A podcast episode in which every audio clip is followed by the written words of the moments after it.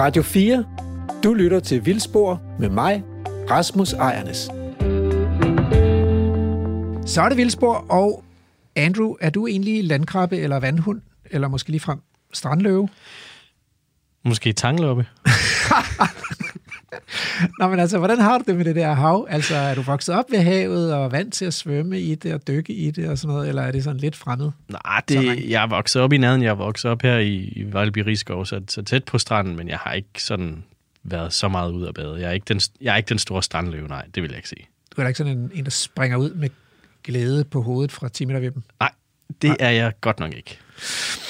Nej, men så, der har vi så noget fælles der. Øh, måske er det derfor, vi har haft lidt svært ved at få hul på øh, reportagerne og udsendelserne om havet. Ja, det, det Fordi min far var godt nok livredder på Bellevue i sin ungdom. Men øh, jeg, sagde, jeg går selv til bund som sten efter at have svømmet en enkelt bane i svømmehalt. men i dag handler Vildspor om havet. Ja. Grandgiveligt. Øh, og vi skal på tur langs stranden, faktisk på tangfindertur. Og så skal vi tale med en perlerække af kloge forskere om, hvordan vores havnatur har det nede under overfladen. For det kan godt være, at Danmark er et lille pjevset land, som har opgivet vikingetidens erobringstogter, og som næsten altid taber til Tyskland i fodbold.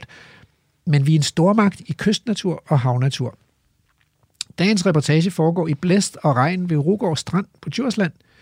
Men det betyder intet, for Emil har allieret sig med to mennesker, der brænder for tang, og ved afsindig meget om tang. Øh, seniorforsker Annette Brun fra Aarhus Universitet og Lone Tybo Mauritsen, forskningsleder på Kattegat-centret.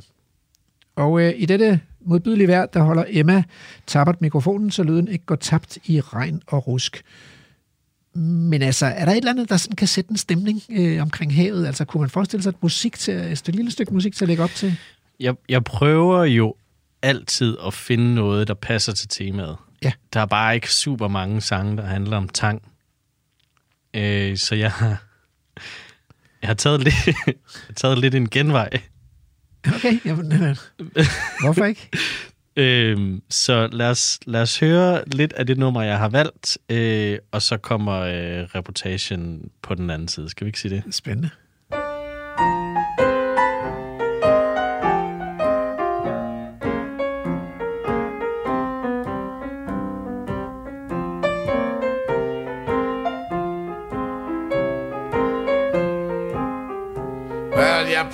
That tarantella, all the hounds will start to roar. The boys all go to hell, and then the Cubans hit the floor. They drive along the pipeline, they tangle till they're sore. They take apart their nightmares and they leave them by the door. Let me fall out of the window with confetti in my hair.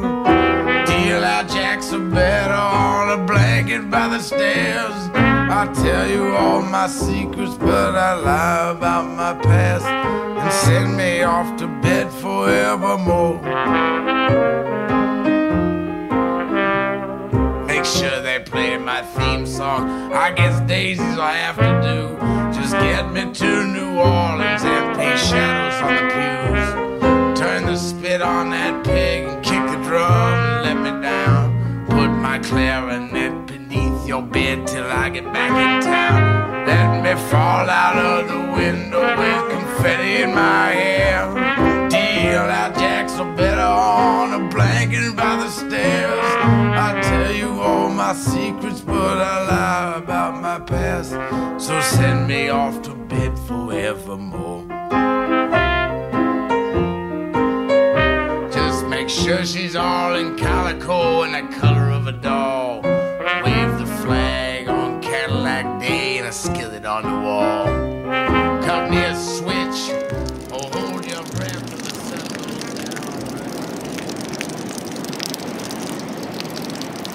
Det er mig, der er Emil Skovgaard Brandtoft, og lige nu er du på reportage i Vildsborg på Radio 4. Vi står lige nu under et øh, halvtag ved Rugård Camping, herude på øh, det allerøstligste Djursland.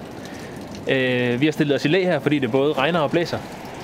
Øh, måske kan man høre havet bruge i baggrunden. Øh, så er lige den allerførste del, den får I heroppe i læ. Vi skal nemlig ned til det der hav lige om lidt.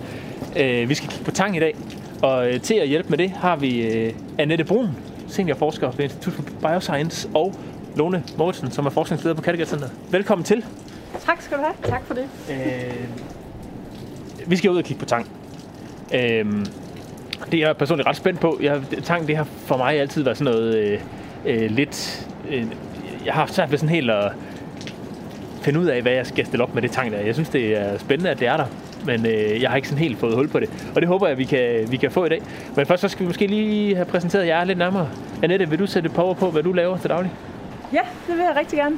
Jeg arbejder som sagt på Aarhus Universitet, og der arbejder jeg med at dyrke tang og optimere den her dyrkning, sådan så man kan bruge det til at rense vand med, eller til fødevarer, eller til foder. Og så bruger, kigger jeg også rigtig meget på tang som øhm, miljøindikator. Fordi hvordan, hvad for nogle arter af tang der er, og hvor meget der er af dem, kan fortælle os rigtig meget om, hvordan havmiljøet har det. Så det er også en af de funktioner, jeg har. Øhm, og så har jeg bare altid været vældig fascineret af tanken. Jeg synes, det er utrolig smukt. Og det her med, at man, øh, som du siger, man ved ikke så meget om det sådan normalt, fordi det er sådan en skjult verden dernede under havets overflade, og vi ser egentlig kun det, der blæser op på, på kysten, som vi skal gå og kigge på nu her bagefter. Så der er en, en hel verden derude, som er mega fascinerende. Det, det glæder vi os rigtig meget til at få et lille, et lille kig ind i. Ja. Og Lone, vil du sige to ord om dig selv? Ja, det vil jeg gerne. Øh, Jeg er uddannet havbiolog, og i Kattegat Centeret beskæftiger jeg mig både med at formidle om havet og alle de øh, spændende og sjove og forunderlige dyr og planter, der findes der. Og øh, så arbejder jeg også med vores projekter, og blandt andet med de samarbejdsprojekter, vi har med Aarhus Universitet, som handler omkring tang og hvordan tang påvirker havmiljøet, og hvad man kan bruge det til, og om man kan spise det. Ja. Jamen altså, det lyder som et stærkt hold, synes jeg. Øh, nu tror jeg måske, vi er nødt til at gå ud i det der blæsevejr og komme ned og se, om vi kan finde noget, øh, noget tang nede på, øh, nede på stranden. Men skal vi, jeg tænkte, inden vi gør det, måske fortælle lytterne, at vejret er din skyld. Fordi du har faktisk fødselsdag i dag. No. Så jeg synes egentlig... That explains! Tillykke! Tillykke! Tillykke. Og undskyld til alle vildsportslyttere, hvis I får 50 minutter, hvor I ikke kan høre noget. Men øh, vi satser på, at det går. Jeg synes, vi skal prøve at øh, gå ud i det. Vi går til stranden. Se nu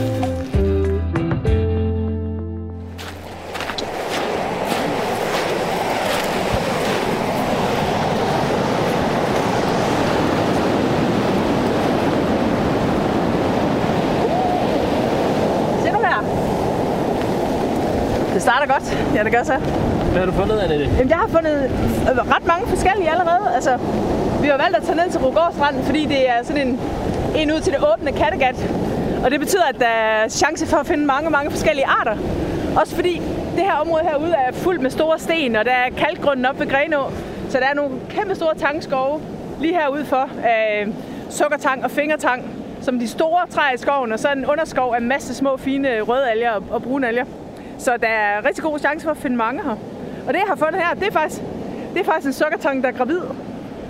Ja, det tror man, det er løgn. Men hvis man kigger på den her, ligesom holder den op mod lyset, så kan man se, at øhm, inde på midten af det her lange, lange blad, som er lidt krøllet og rynket, der er der sådan meget mørkt og sådan lidt, lidt velureagtigt. Og hvis man ellers sådan havde, ikke havde handsker på at kunne røre ved det, så var det sådan lidt øh, tykkere end det andet. Og det er, øhm, det er sporer, som tangen den, øh, den har i stedet for frø. Så på den her tid af året, der kan man finde rigtig mange af de her, der, der er gravide. Og det betyder, at den her sukkertangsplante, den kan blive mor eller far til millioner af små nye sukkertangplanter. Og de vokser så op, altså de, bliver, de her sporer, de bliver kastet ud nu her. Og så spiger de op i løbet af foråret til, til nye sukkertang. Og det er også, altså, ja, Sådan en, øh, sådan en sukkertang som den, du har der, hvad er den en halv meter lang eller sådan noget? Er, er det en stor eller en lille sukkertang? Ja, det er faktisk en relativt lille sukkertang. Øhm, de store sukkertange, de kan blive jo næsten 3 meter lange i danske farvande. Øhm, de fleste, man ser, de er måske mellem halvanden og 2 meter lange. Og den her, den kan man se, den er rigtig godt slidt. Den er sådan godt frønnet ude i kanterne. Og den, er, den har stået et sted, hvor den enten har, er blevet slidt godt frem og tilbage af bølgerne, eller også så har den ligget og rullet rundt i brændingen i et stykke tid, før den er skyllet op her. Øhm, og det er meget sandsynligt, at den har stået i, i mange bølger herude, fordi der er rigtig meget vind på den her kyst herude. Så de store tankskove her, de, de får mange bølger. Men altså, ja, så den, den er ikke en kæmpe, den her. Det er den slet ikke. Men den er, den er sådan en helt klassisk sukkertang, ikke? Man kan se, at den har øh, det her blad, som er et langt blad, som er lidt rynket og krøllet, som jeg sagde før. Og så har den en stilk, der kobler ned til sådan en, noget, der ligner en rod. Og det er ikke en, en rod, det er sådan en hæfteklo. Øhm, fordi noget af det første, sådan en, øh, en tangspore, den gør, når den sætter sig ned på en sten, det er, at den laver sådan noget lim, så den sætter sig fast, så den ikke bliver revet væk af strøm og bølger et andet sted hen. Og så, så giver den sig til at danne den her hæfteklo, så den kan sidde fast. Så det er bare sådan en, en klo, den har, der holder fast på sten eller andre tankplanter eller hvad som helst, for at blive der, hvor den har sat sig. Så, øhm, fordi det med rødder, det er ikke noget, alger gør i. Nu, nu sagde du, øh, nu, nu sagde du, det hedder jo sukkertang, og vi har snakket, du har nævnt et par andre typer af tang, og nu kaldte du det så lige en alge. Ja. Øh, er, er alger og tang det samme? Ja, det er det. Men alger er mere end tang, hvis man kan sige det på den måde. Fordi alger, det er sådan en stor rodet gruppe af organismer, som, øhm, som har det til fælles, at de laver fotosyntese. Og ja, så har de nogle forskellige strukturelle ting med cellemembranerne, der gør, at de, at de er anderledes end planter. Øhm, og alger, de inkluderer så både mikroalgerne, altså planteplankton eller fytoplankton, som er encellede små bitte alger, og så de store alger, eller makroalgerne, eller tang, øh, som så er sådan nogle som sukkertang, dem man kan se med det blotte øje, som, har flere, som er flercellede. Så, så tang og alger er det samme, men alger er mere end tang. Og nu sagde Annette jo lige mikroalger, og dem kan man normalt ikke se med det blotte øje, men det kan vi faktisk i dag. Ja. Fordi der ligger sådan nogle kæmpe store bunker af skum hernede, som man godt kan tænke, det må være noget forurening af en eller anden slags, og der er nogen, der har tabt noget sæbe eller sådan noget. Men, men det er i virkeligheden sådan nogle små mikroalger, som lever i sådan nogle kolonier af sådan et øh, sådan nærmest proteinmateriale, og det bliver pisket til skum i bølgerne. Så når man ser sådan nogle store bjerge af sådan noget, nogle gange lidt brunligt, lidt, lidt ulækkert udseende skum på stranden, så er det i virkeligheden bare helt naturligt. Og mikroalger, som man for en gang skyld kan se, selvom de er så små, som man ikke kan se det med det blotte øje. Der er bare rigtig mange af dem. Der er bare rigtig mange af dem. Det var da fantastisk. Altså nu, øh, det var jo fedt, at vi øh, fik øh, sukkertang på listen ja. allerede. Hvis man går sådan en tur på, øh, på sådan en, øh, en strand som, som det her, hvor mange forskellige arter af tang kan man så støde på? Det tror jeg, det må være dagens udfordring. Skal vi begynde at tælle? Ja, det kan vi da. Ja, det synes jeg da. Fordi øh, det, man kan finde på sådan en strand her, det er jo både brune alger og røde alger og grønne alger. Det er sådan de tre overordnede grupper, der er af tang. Og så er der en snyder. Det er en plante, som øh, egentlig også har et tangnavn. Bandeltang, men, men egentlig er en plante. Det er ålegræs. Og den er der også herude. Det kan være, at vi også skal finde den. Du har en der, er Louise. allerede en, en brun alge, øh, og den hedder savtang, og det er faktisk en af dem, som er super nem at kende og nem at huske, hvad den hedder, fordi den har sådan nogle ret tydelige savtakkede kanter, altså fuldstændig ligesom sådan en god gammeldags sav. Så, øh, så det er en brun alge, savtang. Og hvis man nu skulle få lyst til at spise den, ikke lige den her, fordi den er skyllet op og ser sådan lidt trist ud, men hvis man så hælder kogende vand over, så forsvinder de orange farvestoffer, eller de orange pigmenter, som den har inde i sig, og så bliver den faktisk en helt lækker salatgrøn. Så det er et godt lille trick, hvis man tænker, at det her brune noget her, det er simpelthen for mærkeligt, det spiser jeg bare ikke. Så hæld noget kogende vand over, så bliver det meget mere lækkert. Men ikke det der sådan, øh, man skal ikke spise de selvdøde dyr, og man skal heller ikke spise den selvdøde tang, eller hvad? Det skal man ikke, men man kan sige, når, når tang begynder at rådne, så lugter det virkelig, virkelig dårligt. Så, så det man altid kan gøre, det er sådan lige at tage det op, og hvis det dufter frisk af hav og ser frisk ud og ikke er slimet og røre ved, så er det fint nok. Så. Det er faktisk et godt spørgsmål, det der med, hvornår er, er tang død. Fordi selvom tang bliver rykket fri fra, øh, fra havbunden, eller hvor det, hvor det sidder fast og driver rundt, så lever det fint videre. Så, så det der med at kunne afgøre, hvornår en alge egentlig er rigtig død, det kan faktisk være lidt svært. Og der er det egentlig, altså som Lone siger, lugten er, er, er en god indikation. Men øh, fra, fra en alge, der lugter til en alge, der er helt frisk, der kan godt være sådan et, øh, et, et vidt spænd. Så generelt så siger vi, at man skal helst tage dem, som, som man kan se, de sidder fast og ligger ude i vandet endnu. Men øh, når det så er sagt, så er noget helt frisk opskyld kan faktisk være rigtig fint også. Ja, det er lidt ligesom, når man, når man køber et salathoved eller et eller andet. Man kan godt se, hvis det sådan er brunligt og lidt øh, ulækkert i konsistensen og sådan noget, så skal man nok lade være med at spise det. Og sådan. Så, så jeg synes faktisk ikke, det er så, så særlig svært at se forskel på, om det er frist eller, eller ikke er frist. Så, altså, når man taler om at spise det. Det er jo godt. Altså, der, der er mange gode smagsoplevelser, der venter, hvis man kaster sig ud i det.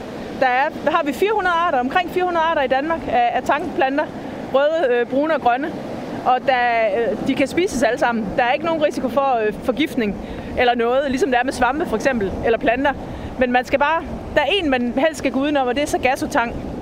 Øhm, den har rigtig stor indhold af arsen, og øhm, kan kendes på sådan nogle bitte små luftblære, den har. Det er sådan en invasiv art, der er kommet til Danmark fra, fra Asien, fra Stillehavet. Og øhm, ja, den skal man egentlig helst gå udenom. Man spiser den i store mængder i, i Asien, og den smager rigtig godt, men af sundhedsmæssige årsager skal man lade være. Vi kan se, om vi finder den. Måske ikke. Den er også her i hvert Ja, fald. den, den bør også være her, men man kan sige, heldigvis er det ikke ligesom med svampe, hvor hvis man, hvis man rammer den forkerte svamp, så kan det gå rigtig, rigtig galt, og man kan dø af det. Man kan sige, at man skal ikke spise sargassotang i store mængder sådan i længere tid, men, men fordi man lige kommer til at tage en bid af det, det, det er ikke noget, man kommer til at blive, blive dårlig af. Så, På ingen så, måde. Så på den måde er det noget nemmere at gå til, når man, når man gerne selv vil i gang med det, end det er med svampeplukken. Det er jo øh, det er godt at vide, at øh, man kan ikke sådan rigtig gå galt i byen. Jeg har lige fundet sådan en øh, hvid fotobakke her frem, fordi jeg har tænkt, at jeg faktisk ville tage billeder af nogle af alle det her, noget af alt det her tang i øh, så hårdt spil. Jamen, sådan er det jo, når man øh, tager til stranden. Øhm, så det, Det øh, er den, der samler ejerne. ja, det kunne jeg godt være. Ja. En. Og sukkersang, det var to. Så fandt jeg faktisk lige nøjagtigt den her ålegræs, Åh oh, ja, den var der. som, øh, som lå og flød her. Sådan et, den ligner fuldstændig sådan et græsstrå, sådan et havgræs. Og i modsætning til tang, så har den altså rødder. Den her har godt nok knækket sine rødder af, men den har altså rigtig rødder, den her. Og det er en, det er en blomsterplante som sådan. Men i gamle dage, fordi den, den vokser ude i havet, så har man givet den et tangnavn. Og øh, ja, så hedder den altså også bændeltang. Og øh, faktisk på, på Læsø, for eksempel, hvor man har øh, tangtage, så, så er der altså ålegræs. Så det er ikke rigtig tang, der er på de her tangtage på Læsø. Der har man samlet bunker af, af ålegræs, der er skyllet op, og så brugt det til at tække tagene med, ligesom man bruger tagrør. Og det holder virkelig lang tid, og, og ser vildt flot ud. Øhm, Det er ret karakteristiske, de Ja, det er der de. tangehuse på, på Læsø. så det, det var en snyder. Jeg ved ikke, om den tæller med, men det var i hvert fald nummer tre. Ja, der, var, der er også der lander sådan en lille Ja, rød fætter her. Åh, oh, nu blæser det. Ja, det er jo udfordringen. Sådan en, øh, sådan en, en januardag, hvor det blæser en 6-8 meter per sekund direkte ind på kysten. Det er jo måske ikke den fedeste der tage på stranden, men det, men det går. og det er en bugtet ribbeblad. En af de der små røde alger, der, der vokser ned under de store brune alger i tangskoven. Og øh, den her, den er også sådan, som nogen sagde, den er lidt trist i det. Den er sådan mere orangebrun, end den er egentlig rød. Men hvis man fanger den om sommeren, så er den knaldrød, så den hælder over i det lilla, og virkelig, virkelig flot. Og så ligner bladene sådan lidt egeblade. Og det her, den, den er bare sådan lidt slidt i det, og ligner ikke så meget det, den egentlig gør om sommeren. Men det er en af de her små, meget øh, dekorative røde alger i underskoven, i tankskovene. Og den her er også en rød alge, som lever i underskoven i tangskoven. Eller faktisk tit på de store tangplanter. Det er søl, også kaldet havets bacon. det er i hvert fald blevet markedsført som her i de seneste par år. Det er sådan en, øh, en lækker spisealge, som vokser i tidevandszonen og også ned på store dybder. Og i, i lande med store klippekyster og stort tidevand, der høster man den med håndkraft og, og, og bruger den til at spise, altså som delikatesse. Og øhm, ja, men vi har den altså også i Danmark. Man ser den bare kun rigtigt, når den skyller op, eller hvis man snorkler eller dykker.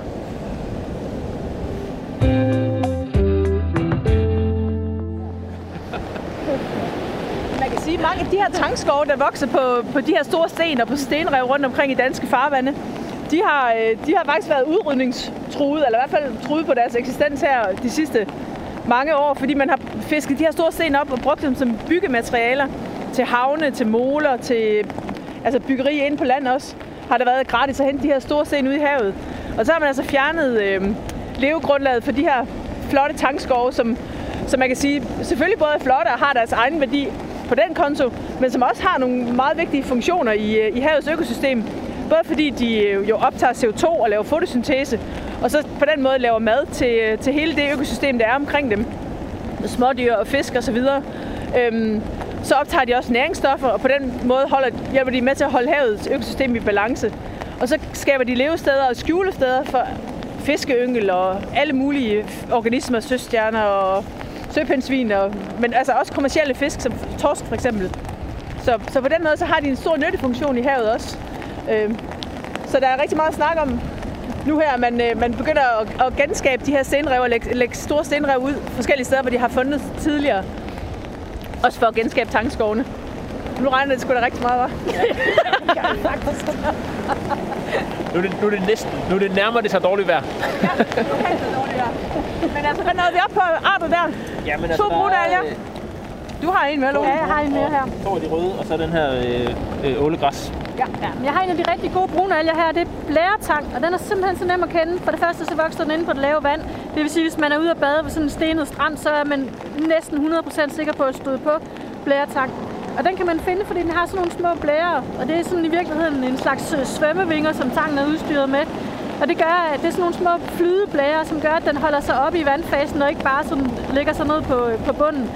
Så den her brune blæretang, som er sådan en halv til en hel meter høj, øh, og som vokser ind på det lave vand, den er super nem at kende på de der små øh, blærer. Og den smager mega godt. Ja. Ja. Så det er, det er så måske nummer, øh, nummer 5 eller nummer 6, hvis vi tæller øh, ålegræssen med. Ja. Ja. Alright. Spændende. Bingo igen her. Der er øh, et lille bitte stykke af en, der hedder skulpetang. Det er også sådan en brun alge. Og den hedder skulpetang, og mange tænker, den hedder skvulpetang. Det, det lyder sådan lidt mere, fordi skulper, hvad er det egentlig? Der er nogen, der har glemt et V. Øhm, det er sådan nogle bælge. Så den har sådan nogle, øh, det ligner sådan nogle aflange bælge med ærter eller bønner eller sådan noget i. Øhm, den er også en, en lille brun alge, der lever inde på lavt vand, eller kan blive op til en 30 cm, en halv meter høj. Så det er nummer 6 eller 7. Tror jeg, det var. Uh, uh. Ej, den flot over.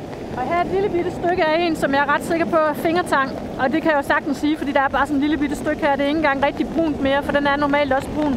Men det er også sådan en høj øh, brun alge, ligesom sukkertangen, som er sådan fingerformet. Så den har sådan nogle finger, nogle lange blade, som stikker ud ligesom i, fra en hånd. Så, øh, Men jeg har en løsrevet finger der. Jeg, jeg tror, det er en løsrevet finger fra fingertangen. er. Tror du ikke det? Jo, det er. Så i med den. Nummer 8, eller hvad? Ja, nu tæller vi lige efter. Fingertang, blæretang, Savtang, sukkertang, savtang. Og den her skulpetang. skulpetang. Sk- Nu sagde jeg det også. Og, øh, Skulpetang blade. Øh, ja. Og bacontangen, som jeg Ja. har, allerede har glemt igen, hvad hedder. Hvad, der er noget her på den her øh, fingertang her på bagsiden. Små mosdyr. Øh, mosdyr simpelthen. Ja, det ser ud som om, der er nogen, der har betrukket den med sådan nogle meget, meget fine kniblinger, ikke? Ja. Det er virkelig flot. Men det er sådan nogle bitte små, sådan en koloni af nogle bitte små dyr. Og hver eneste af de der små øh, masker i den der knibling er nærmest. små celler hernede. nærmest. Ja, lige præcis. Det ligner sådan et netværk af sådan nogle bitte små. Og hver eneste af dem er et lille dyr i den der koloni. Ah, sejt. Ja. Hvis det lyder som om, jeg har en handske i munden, så er det fordi, jeg har en handske i munden. Det beklager jeg. Jeg skal lige... Øh, jeg, kan, jeg, jeg går, øh, kan vi lige sige til lytterne her, jeg går og fotograferer alle de her arter, vi finder, og så lægger vi dem op på, øh, på øh, Er du ved at blæse væk?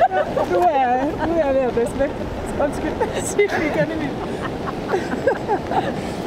Jeg går og fotograferer alle de her, øh, de her arter, vi finder. Øhm, eller forsøger på at få, få billeder af dem alle sammen. Øhm, og så lægger vi dem op i øh, Vildspor på Radio 4, Facebook-gruppen, øh, så I kan se, hvad det er, vi går og taler om. Øhm, fordi det kan måske være en lille smule abstrakt, når vi sådan forsøger øh, det bedste, vi har lært at beskrive, hvad det er, vi finder. Øh, så er det altid rart lige at kunne se et billede. Så det kommer derind. Og så kan I også lige se et billede af de der mosdyr på fingertangen. Vi har fundet er nogle også på, rigtig øh, gode flertanger her. her. Nogle flere tænger. Den her, det er en rødalge, som rigtig mange mennesker faktisk øh, sætter til livs hver dag, uden at de måske tænker over det, fordi det er en rødalge, som man bruger til øh, fremstilling af sådan nogle øh, geleringsmidler, der hedder karkadan. Det er kargentang eller blomkålstang, som den hedder på dansk. Det er sådan en fin lille rød alge, som også lever i den her tangunderskov, helt op på lavt vand også, som er sådan flad og så forgrenet. Og den kan have sådan en helt blå lille skær, hvis man ser den under vandet, når man snorkler. Øhm, og den bruger man altså til at, at, at trække det her karkadan ud af, som er i øh, især kakaomælk, eller i tandpasta, eller i øhm, budinger, eller i rigtig mange ting, der sådan skal have sådan en lækker cremet konsistens, eller sådan helt op til gelé-konsistens. Så hvad nummer bliver det? 9 måske. Godt. Tror jeg. Tæller med. Ja. Vi må lave en fin tælling til sidst. Ja, det må vi. Og her er en anden en, det er også en lille rød alge. Det er den, der hedder gaffeltang. Øh, Åh, ja. Og selvom den egentlig sådan ser lidt brun ud, men den er sådan meget fin i det, og så er den sådan forgrenet nærmest. Øh, og de her grene, de ligner måske sådan nogle små gafler. Øh, og det er faktisk en, man har høstet rigtig, rigtig meget omkring øh, Djursland fra øh, midten af 2. verdenskrig og frem efter, fordi der manglede man agar. Der på grund af 2. verdenskrig kunne man ikke øh, hente agar fra Asien, og det er jo noget, man bruger blandt andet, når man skal dyrke bakterier på hospitaler og sådan noget. Så fandt man ud af at lave sådan noget, man kaldte dansk agar, som man udvandte den her gaffeltang her. Så den, der høstede man rigtig meget gaffeltang op, også for meget gaffeltang. Øhm, men nu er, nu er den begyndt at komme sig igen, den her art her, øhm, efter man har lavet den vokse i fred. Det var Så, dejligt. men øh, en til. En til. til bunken. Her var lige en lidt større en af den der skulpetang, hvor man kan se, hvordan oh, ja. de der skulper, de sidder og ligner sådan nogle ærtebælger, ikke? Der kan man ligesom se sådan der, så blup, blup, blup, der er lige tre Ja. bælge i den der, eller ja, bobler i den der bælge. Den får du lige med. Og så fandt jeg lige en gaffeltang mere, som den Lone viste, som også viser, hvor mange, altså, at det her tang, når det sidder nede i havet, så kommer der en hel masse dyr og sætter sig på det. Ligesom den der med, med mosdyrene på, fingertangen der. Så sidder der på den her lille gaffeltang en hel masse posthornsorme.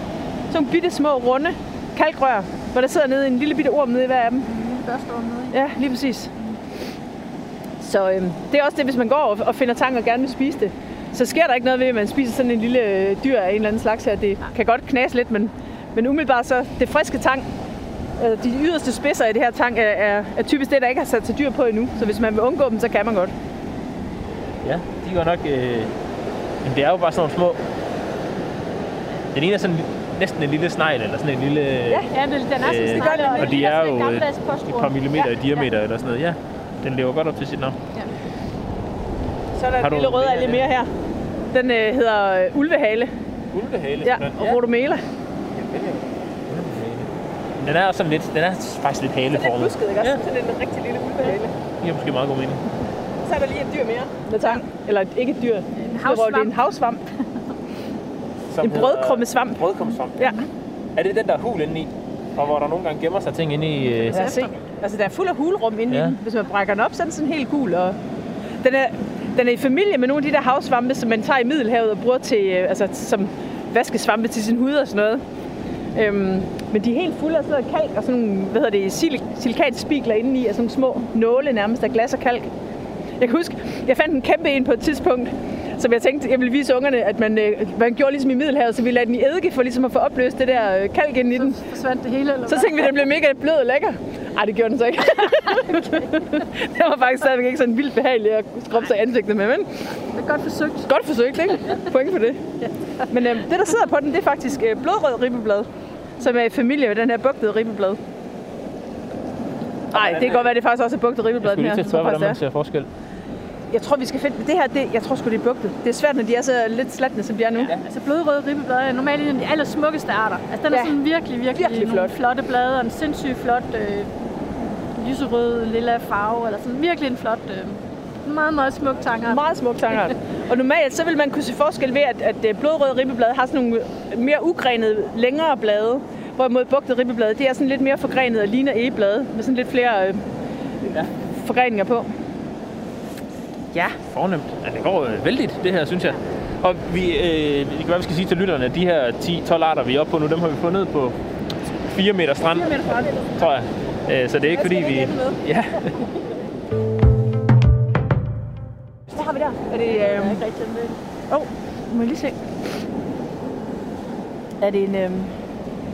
Jeg tror, det er en vikket ribbeblad. Sådan en lille, bitte, bitte, bitte rød alge, som har en ribbe, en midterribbe, og så sådan en flige af, af rød ud på, på siderne. Den er ikke bredere end et par millimeter. Og så forgrenet. Den er meget, meget flot, men meget, meget lille.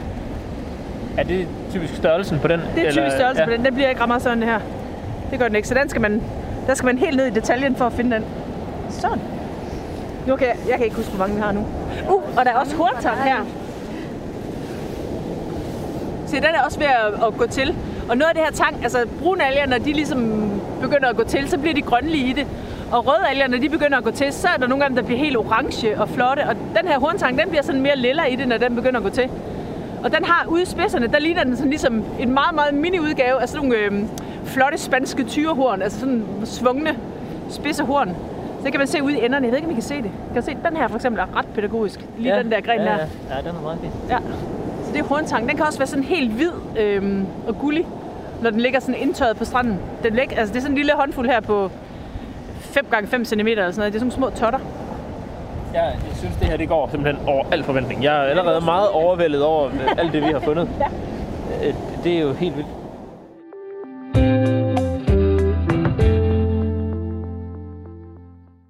Så er vi tilbage i studiet, og, øh, og jeg tænkte, altså nu er de gået der på stranden, og vi har, vi har fået oplevelsen af, af, af blæsten og regnen, og det der tang, de finder og sådan noget, men, men i virkeligheden så foregår det hele jo nede under havet, og derfor så tænker jeg, at jeg vil ringe til en, en øh, marinøkolog, som dykker.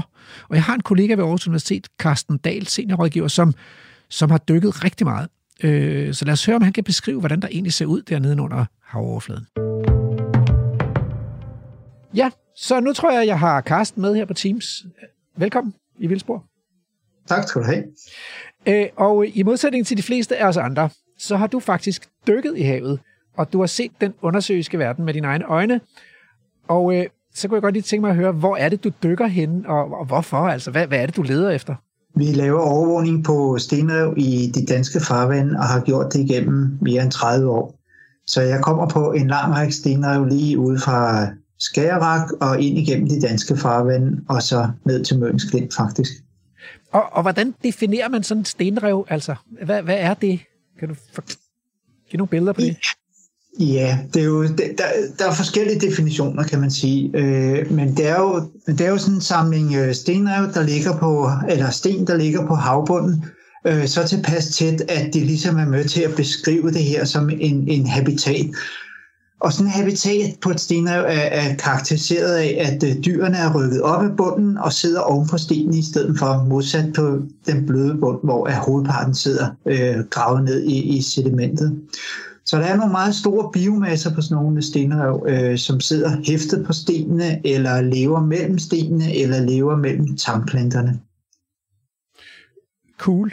Og øh, altså, når jeg går en tur på landing, øh, så kan jeg godt gå og blive lidt deprimeret over al den der natur, som jeg møder, som vi mennesker har dyrket og pløjet og høstet og omdannet til marker og plantager og græsplæner. Altså, er det samme type af skuffelser, der møder en, når man, når man dykker i havet? Nej, nok ikke på samme måde. Øh, der er nogle meget, meget smukke stener ude i de danske farvand. Øh, og specielt når man kommer lidt væk fra kysten og kommer lidt ud på dybt vand, hvor at de ikke har været udsat for stenfiskeri. Stenfiskeri? Ja. Øh, det bliver nødt til lige at forklare. Ja, Altså, vi er jo en, en, et, et ø-rig i Danmark, bestående af ja, masser af øer og stolte traditioner for at færdes på havet. Øh, så så i, i løbet af de sidste 100-100 år er der blevet bygget rigtig mange havne rundt omkring øh, for at kunne have den her øh, adgang til havet, øh, sikker adgang til havet.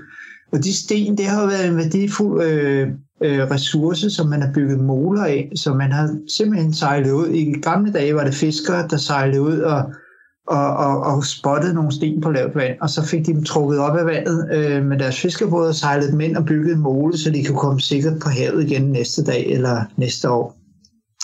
Og det er faktisk fortsat helt op til 90'erne, øh, og man har fisket mange stenrev op. Øh, man ved faktisk ikke, hvor mange sten man har fisket endnu. Øh, men man har primært taget dem fra, fra 1 til 10 meters vanddybde, hvor man enten kunne se stenene, eller man kunne have en dykker gående en halv dag, uden at få problemer med dykkersyn. Hmm. Det er jo faktisk den samme stenplyndring, der er sket på land. Altså, der er ikke mange naturlige stenstrøgninger tilbage øh, på, på, i bakkelandskabet længere. Nej. Øh, altså, medmindre man tager til Bornholm, selvfølgelig. Hmm. Øhm, men ja, nu, det kan godt være, det er en, en, en afsporing, men altså, der findes også en fisk, der hedder en stenbider, er, lever den på stenrevne, eller hvad, hvad, hvad, hvorfor hedder den det? Ved ja, det? Altså, ja, en stenbider lever faktisk en ret stor del af sit liv med at svømme øh, op i de frie vandmasser. Okay. Men om øh, den, det meget tidlige forår, eller sådan februar måned, så søger de faktisk ind på stenrevne, og så sætter de sig øh, på stenene med den der sugeskive, og så bruger de revne til at, at gyde, og det er der, de små øh, stenbider, rov, de så klækker sig og starter deres opvækst. Wow. Så de der stenrev, det er en meget specialiseret habitat, ikke bare for stenbider, men også for selvfølgelig de store tamplanter, der lever på det, og også mange bunddyr, der, der har hele deres liv øh, fastsiddende på, på stenens overflade. Ja, fordi det fortæller de også om i reportagen, ikke? at de her, de her tang, som, som jo ligner planter, og som danner noget, der ligner lidt undersøiske skove, ikke er, det er ikke rigtige planter, det er en slags alger. Øh, det er i hvert fald ikke sådan nogle karplanter, vi kender fra land. Og, øh, og de fasthæfter der så ligesom med sådan en lille skive, og den sætter de så på et eller andet fast substrat, for eksempel nogle sten. Ja. Øh, men, men altså, hvor langt, hvor langt ned kan sådan nogle, øh, noget tang egentlig vokse? Altså, der må på et eller andet tidspunkt, så må det komme til at knibe med lyset. Det gør det også, og det er meget forskellige, øh, forskellige steder i de danske farvande. Altså noget af det, øh, det, det sted, hvor vi har det fineste lysforhold i de indre danske farvand, det er midt ude i Kattegat. Og der har vi, øh, kan vi se, at, at øh, algerne faktisk kan vokse ned til en 3, 4, 25 meter, wow. måske også en smule dybere. Ja. Og der er også nogle skorpeformede alger, som sandsynligvis vokser endnu dybere end det. Men øh, tager vi ind i fjordene, hvor at øh, tilførselen af næringssalte jo er meget højere, og koncentrationerne er meget højere, det er der næringssaltene ligesom bliver skyllet ud til først. Der kan der øh, mange steder ikke gro øh, alger længere ned end øh, 5, 6, 7 meter. Og du bliver lige nødt til at forklare, hvad det er, de der øh, øh, makroalger har imod næringsstoffer. Altså, hvad er problemet? Ja, problemet er, at, øh, at de her næringssalte, de favoriserer øh, plankton, altså små planteplanktonorganismer, øh, organismer, som, øh, som lever oppe i vandsøjlen, og de får et ordentligt boost af de her næringssalte og danner nogle øh, meget store populationer. Og det skygger for, for det lys, som så skal nå ned til, til de store tangplanter, der vokser ned på stenen. Så får man simpelthen øh, flyttet produktionen fra, fra de store alger til de små alger, om jeg så må sige. Ja, ja det ja. gør man. Og det er ikke... Øh, og, og hvad er problemet i resten af fødekæderne? Fordi, øh, jeg mener, hvad, hvad fanden, altså, øh, om det er den ene slags planteproduktion eller den anden slags planteproduktion, det kan jo være lige meget for dyrene. Det gør en kæmpe stor forskel, øh, fordi det her planteplankton, det føder ind til sådan en pelagisk fødekæde, og det er øh, alger, der vokser meget hurtigt, og de rådner også meget hurtigt og dør. Så, så de meget store problemer, vi har med ildsvind rundt omkring i danske farvand, er jo afstedkommet af, at man har fået for mange næringssalte og for stor produktion af de her øh, hurtigt omsættelige øh, fytoplanktonalger som så ligger og rådner i sensommeren og ind i efteråret. Og der var lige et ord det, der, pelagisk, så det er oppe, ja. i, oppe i vandmasserne, eller hvad? Ja, ja det er nemlig oppe i vandmasserne, ja. Modsat de her store øh, øh, bundlevende tangplanter, de vokser langsomt, og de rådner langsomt, og det vil sige, at øh, de har en stor øh, biomasse, der står i lang tid, og den forgår også over lang tid. Det vil sige, at man bruger også vinterperioden til at, øh, at rådne de her store alger, og nogle af dem bliver ovenikøbet også begravet i, i sedimenterne, og, og man har en diskussion om de så også øh, er med til at, at, at, at, at, at skulle til med ind i det her øh, kulstofregnskab, vi har. Så man vil gerne have flere af de her store øh, makroalger. Mm. Og det er selvfølgelig også øh, en fødekilde til et, et, et helt andet øh, et, et helt andet energiflow øh, ude i havet.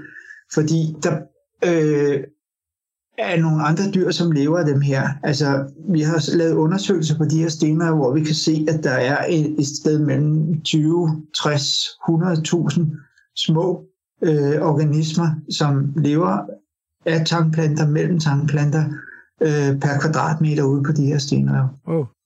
Så det er virkelig det et vigtigt levested. Ja, det er virkelig vigtigt levested, og de bliver jo så spist af, af andre dyr, og i, i sidste ende af fisk, og marsvin er i øvrigt også rigtig glade for de her habitater. Altså er det at trække den for langt at, at sige, at de der stenrev sådan på en måde af vores koralrev, altså på, på de her breddegrader, er det lidt for po- populært? Nej, vi har faktisk også lavet en bog, der hedder Stenrev Havets Oaser, okay. øh, og for at, at sætte et billede på. Nej, det er jo, øh, det er jo meget anderledes, øh, og der er en meget, meget høj biodiversitet knyttet til de her øh, stenrev. Nå, men altså, du, du møder ikke øh, pløjemarker derude, øh, og den type af skuffelser, når du er ude at dykke, men, men hvad er du så glad for at, at opleve? Altså, er der noget, der kan gøre dig særlig glad, når du er ude på sådan et dyk? Altså, jeg, jeg synes, det er, det er, når man kommer ud på de rev, hvor der ikke har været stenfiskeri, og hvor man kan se, at øh, sten stablet oven på hinanden øh, i stejle skråninger, øh, der er 8 meter høje, øh, og, og øh, der vokser øh, røde og brune tangplanter. Altså, det, det er flot syn. Og så indimellem er der jo også en helt speciel øh, fiskeflora øh, af læbefisk, øh, som er knyttet til de her habitater eller, eller levesteder. Og det er jo nogle rigtig, rigtig farvestrålende fisk, som jo på nogle måder sagtens kan konkurrere med, med, med, med det fiskeliv, man ser på øh, koralrev med røde og blå nuancer. Øh, farvestriber, sorte pletter og striber, og det er, det er meget malerisk faktisk, og det er nok de færreste, der kender til det. Også fordi, at de fisk, som fiskere lander herhjemme, øh, hvis de fanger sådan nogle fisk, så ryger de direkte til Frankrig, hvis de er værd at spise, fordi vi har en tradition for at, at se dem her. Så, så jeg tror, at rigtig mange mennesker er ikke bekendt med, de overhovedet er. Okay, men altså, Øh, vi ved jo, at øh, koralrevene er truet af, af afblejning og, og, og global warming og sådan noget. Altså, men, men hvad er det? Er der noget, der truer den der undersøgske biodiversitet i Danmark, øh, i, i de der stenrev og tangskov og sådan noget? Ja, vi har jo, som, som vi snakkede om før, gjort et rigtig stort indhug i, øh, i øh, stenrevne på det lave vand. Mm. Øh, og det er jo rigtig øh, trist, og vi kan også se, at der er nogle af de her rev, som er under nedbrydning, fordi man har fjernet alle de store sten. Og så starter erosionsprocessen igen, og, og vi kan se, at, at stenene de bliver flyttet rundt og, og sådan set også flyttet ud på dybere vand. Så, så, så nogle af revne er under nedbrydning. Og så har vi set uh, problemer med, uh, med lyset, altså det her, uh, vi har fået næringssalte, og uh, vi kan se, at de år, hvor vi har en, en lille udvaskning af næringssalte fra de danske landbrugsarealer, der har tarmplanterne det rent faktisk væsentligt bedre ud på de her rev. Så det, det er et meget fint termometer også for, hvad uh, tilstanden er uh, med, uh, med næringssalte ude i havmiljøet. Og så har vi set uh, problemer med græsning af søpindsvin. Øh, det har vi set på nogle rev i det sydlige Kattegat og det nordlige Bælthav, som i 10-12 år har været præget af, af søpindsvin, som har græsset øh, tankplanterne fuldstændig ned wow. øh, på dybere vand. Det kender vi jo godt fra land, at man kan have overgræsning. Men, men altså, kan man også have overgræsning ud i, i havet? Altså, der er jo ikke nogen landmænd, der sender de der søpindsvin ud af græsset, så, så hvor kommer den ubalance fra? Ja, altså søpindsvin er jo en naturlig bestanddel. Det, vi ser dem på alle rev, men, men der kan komme sådan et, et masse nedslag af, af små søpindsvin, som så ikke bliver spist. For eksempel øh, mener man, at det kunne være fisk, eller hummer, eller krabber osv. Og hvis det lige pludselig bliver lidt for mange, øh, så begynder de at, at, at spise tangskoven ned, og så altså, kan de spise den fuldstændig ned og, og, og holde den sådan igennem rigtig mange år hvor de så lever som sådan en sultepopulation. Mm. Og når først den er spist ned, så skal der faktisk ikke være så mange for at holde den i den tilstand. Så det, det er lidt af en... Øh, det er lidt besværligt for naturen at skifte fra en tilstand med tangskov til en tilstand, hvor at, øh, at man har for, øh, altså, det er meget det er relativt nemt for at, altså, hvis man har mange søpindsvin, kan man skifte fra tangskov til barbund, men man skal have få søpindsvin, for at man kan få skiftet tilbage til tangskov. Og det kræver, at vi beskytter da rovdyrene, altså dem, der spiser søpindsvin. Man har ikke lavet en, en, en endelig videnskabelig øh, undersøgelse eller undersøgelse, som viser, at der er en direkte kobling mellem fisk og, og sandsynligheden for at få de her sådan, øh, ja, pestlignende tilstande af søpindsvin, kan man vel godt kalde det. Men det er i hvert fald sandsynliggjort forskellige steder, at, at, at, det, sagt, at det kan forholde sig sådan, for man ved, at øh, at de her bunddyr og fisk øh, spiser søpindsvin, øh, når, når de ikke er så store. Mm. Så der er vel sådan en altid en naturlig sandsynlighed for, at man kan få sådan en pesttilstand. Men hvis man har bortfisket mange fisk og hummer, og, og så er sandsynligheden for, at man får sådan nogle uheldige tilstande selvfølgelig øh, større. Jeg vil sige, at vi har lige været oppe og arbejde de sidste par år oppe i Limfjorden, og Limfjorden, i hvert fald de områder, hvor at vi har været, har været meget præget af søpindsvin også. Øh, det er første gang, jeg har set det i, i sådan helt kystnære øh, områder. Ved du hvad, øh, Carsten, det er simpelthen, hvad vi når for i dag, øh, men jeg synes, det var fantastisk at få, og meget levende at få sådan en rejse ned under havets overflade. Tusind tak skal du have. Selv tak. Det var så Carsten Dahl, seniorrådgiver i marinøkologi ved Aarhus Universitet. Og nu skal vi jo vide, Nej, det er naturtelefonen. Det er længe siden. Det er godt nok længe siden. Øh, hvor fanden har vi sat den? Ja. Hallo? Hvem, hvem taler med? Hvem er det, der, der ringer? Hej, du taler med Melet Nålelav. Mm, den er svær. Melet Nålelav. Øh, hvor vi henne? Ja. Øh, er det sådan en... Altså, det, det, det, er, det, det er en lav. Vi har tidligere haft en lungelav igennem. Er det rigtigt? Ja, det er rigtigt nok. Jeg er en, en, en nålelav, eller også det, man kalder en knappenålslav. Øh, og jeg er en slags svamp, som har masser af alger inde i sig. Okay. Det, man kalder en lav. Okay, ja. Altså, øh, jeg tror, de fleste lyttere af Vildspor kender godt laver fra juledekorationer. Øh, bliver, bliver, bruger man også sådan en nålelav til juledekorationer? Nej, jeg er meget, meget lille. Dem der, man bruger til, til juledekorationer, det, det er de der lidt store, kedelige nogen, som man kalder rensdyrlaver. Men jeg er sådan en lille fin en, der er dækket med nåle. Okay. Ja, Øh. det gør også lidt ondt en gang imellem. Jeg er sådan helt dækket med, med sådan nogle øh, knappenålsagtige lignende ting. Men øh, de er meget vigtige egentlig, fordi det er der mine svampesporer de kommer fra, så jeg kan sprede mig. Ja. Men Øh, altså, der er jo ikke særlig mange steder, jeg kan sprede mig til, vel? nå, hvorfor ikke det? Hvor lever du henne da? Jamen, jeg er en lille smule kredsen. Jeg lever faktisk mest i gamle, gamle egetræer. Og det skal helst være nogen, der er omkring de 150-200 år gamle. Okay. Og så må det jo godt være nogen, der står sådan lidt halvlysåbent, eller i sådan nogle lidt åbne skove. Og sådan lidt halvfugtigt også. Det kan jeg rigtig godt lide.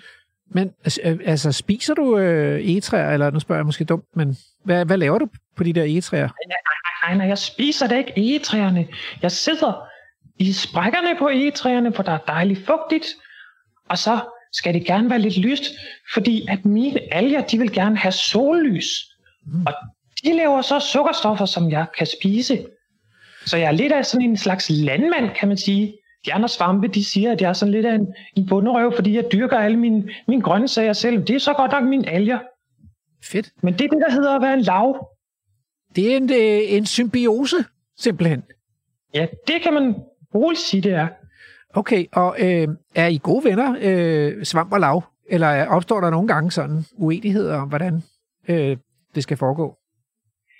Jeg synes, at det går meget godt, fordi vi har jo forskellige steder at vokse, og altså svampene, de forsvinder jo lidt om sommeren, ikke? Der tør de ligesom ud og gemmer sig lidt om, ned om jorden, ned i jorden, men, men vi laver, vi kan altid findes rundt omkring, også om sommeren.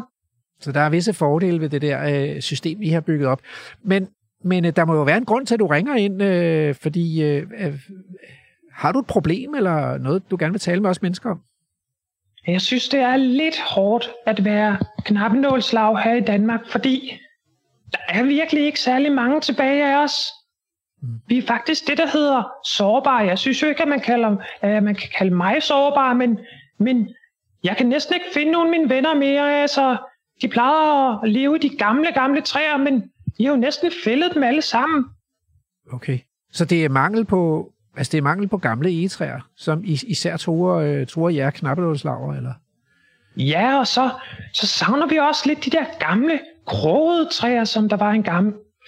Altså, de træer, man ser nu om dagen, det er sådan nogle store, lige opstammede nogen, og de er altså lidt kedelige at sidde i, og vi kan ikke rigtig finde nogle steder at, sidde i sådan en, en fuldstændig helt lige op og ned øh, øh, træ, som, som der ikke rigtig er nogen krogede, krogede steder at sidde i. Ah, Så vi vil gerne have nogle store, store vilde træer. mm. Ja, nej, men jeg kan, jeg kan godt se, at øh, der er et problem der, men, øh, men vi, skal jo også, vi skal jo også dyrke noget tømmer i skovene. Det må I jo også tænke på. Jamen, det kan da godt være, men altså, behøves jeg at dyrke tømmer over det hele?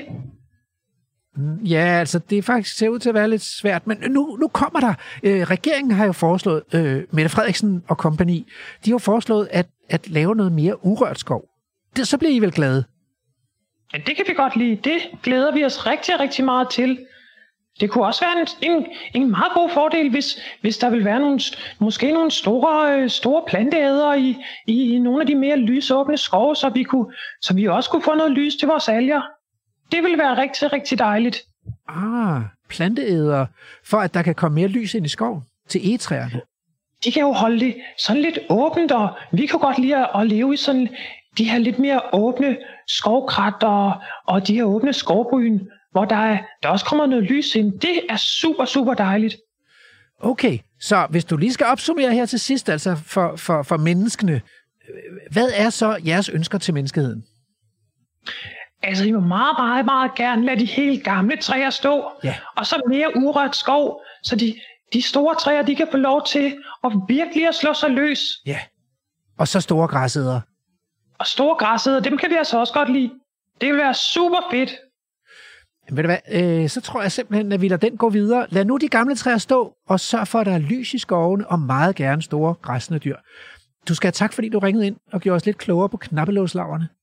Ja, selv tak. Så må I bare komme i gang nu. Ja, tak. Hej. Du lytter til Radio 4. Ah, hvor havde jeg savnet øh, at blive ringet op på naturtelefonen. Men nu er det slut på time 1. Vi skal tage nyheder, og øh, i den time, der har vi været på reportage, og vi har talt med Carsten Dahl om at dykke. I næste time skal vi tale med øh, seniorforsker Jørgen øh, L.S. Hansen, som øh, om, om havets biodiversitet og truslerne mod havets biodiversitet. Så skal vi ud på reportage igen, og så skal vi runde timen af med ugens tråd, hvor vi genbesøger Moskov og Vildskov, for nu er der gang i den, og ballade kan jeg godt love. Men øh, vi ses i anden time. Radio 4. Du lytter til Vildspor med mig, Rasmus Ejernes. Du lytter til Vildspor, og vi skal i gang med anden time, hvor vi skal høre meget mere om havets biodiversitet, og vi har også ugens tråd, der handler om Moskov Vildskov, hvor der er ballade. Men allerførst skal vi afsted på reportage efter tang ved Rugårdstrand. Strand.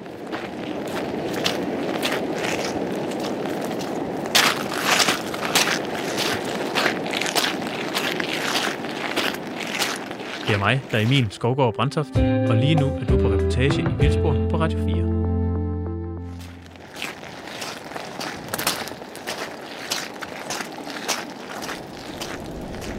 Når så man går på, øh, på tangjagt, som det her vi nu gør i dag, øh, er, det en, er det en ting, er det noget, man sådan gør? Laver sådan et øh, artsræs på stranden, eller er det bare for min skyld? Altså, blandt nørder, så er det i hvert fald noget, man gør det. Ja.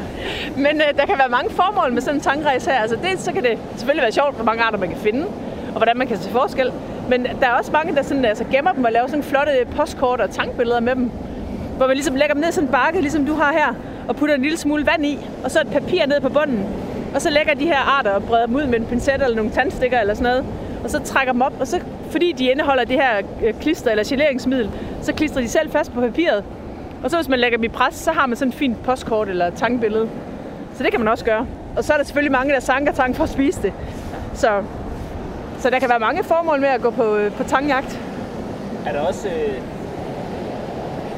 Er der, kan man også finde hits, når man, øh, når man kigger på tang? Er der, er der sjældne tangarter, som man sådan, øh, som er, giver ekstra point at finde i tangkredse?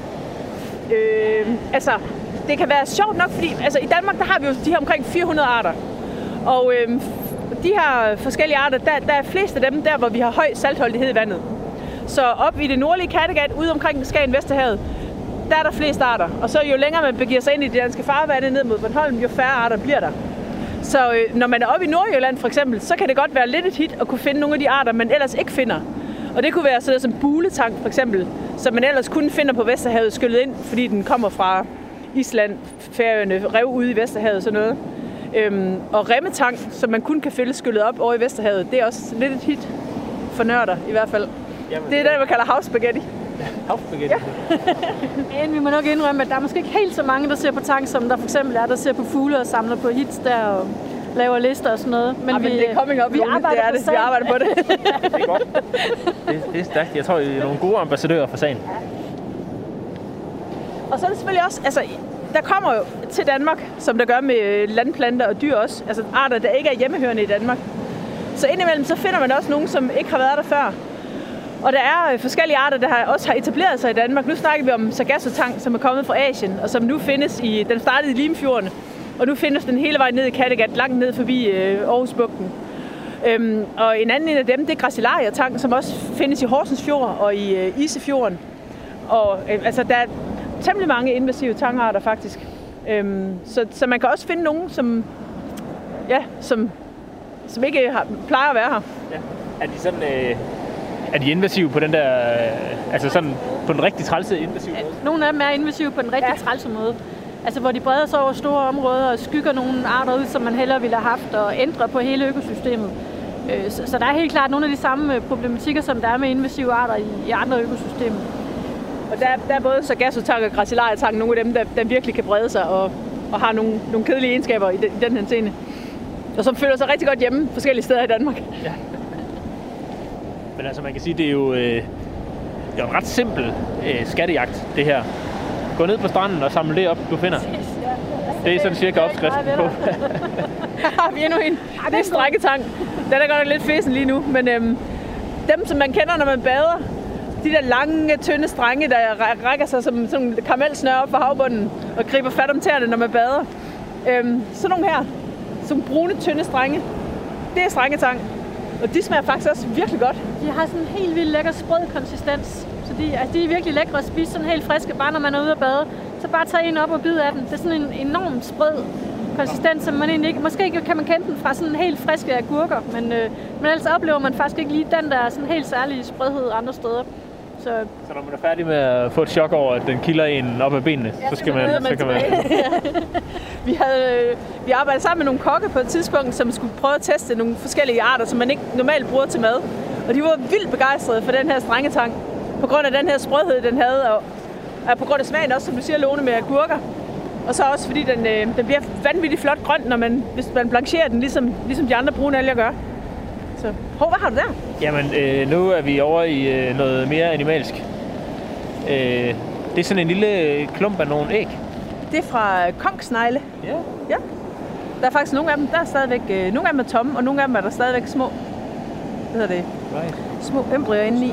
Ja, Er det de, de gule der? de der små gule indeni. Ja.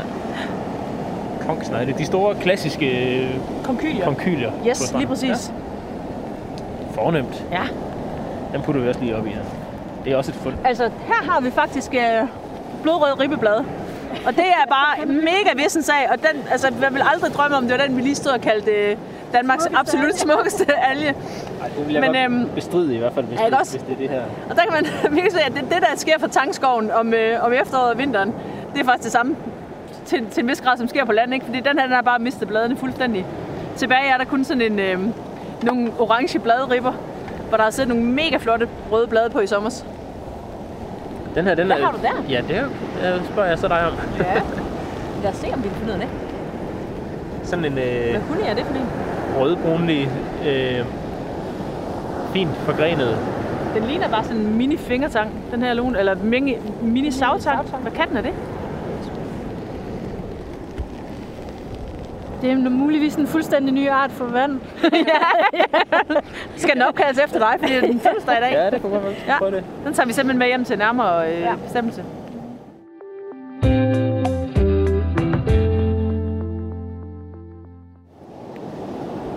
Jeg vil jo gætte på, at det var vist en græs, der var blæst i vandet, det du samlede op der. Ja, det her, det ligner sådan tot hø, ikke også? Men det er, øh, det er kællingehår. Ja. Ja, Hvorfor ikke? Hvorfor ikke? altså, de har jo nogle meget beskrivende navne, mange af de her tangarter, ikke? Og det her, det er sådan en mega strid busk, som, øhm, som bliver en hel, en hel meter høj, eller sådan noget. Så er sådan noget guldbrunt øhm, strid noget. Og den hedder altså kællingehår. Øhm, ja, Sådan. sådan. Øh, jamen, vi kender det jo også fra planterne. Øh, de har jo også mærkelige navne. Kællingetand er jo øh, oplagt Ja. at nævne her. Øh, men det får man faktisk også til at tænke på. Øh, for eksempel netop kællingetand, den er jo øh, en vigtig, øh, vigtig plante, både blomsterne for øh, alle mulige insekter, og, og der, er, øh, altså, der er forskellige sommerfugle, der lægger æg på den, og ja. larverne spiser planterne og sådan noget. Er der også noget, øh, noget tilsvarende ude i, øh, i de der tangskove? Er der også nogen, der er knyttet, nogle arter af krabstyr, eller hvad det kan være, som er knyttet til bestemte arter af tang, eller øh, findes det?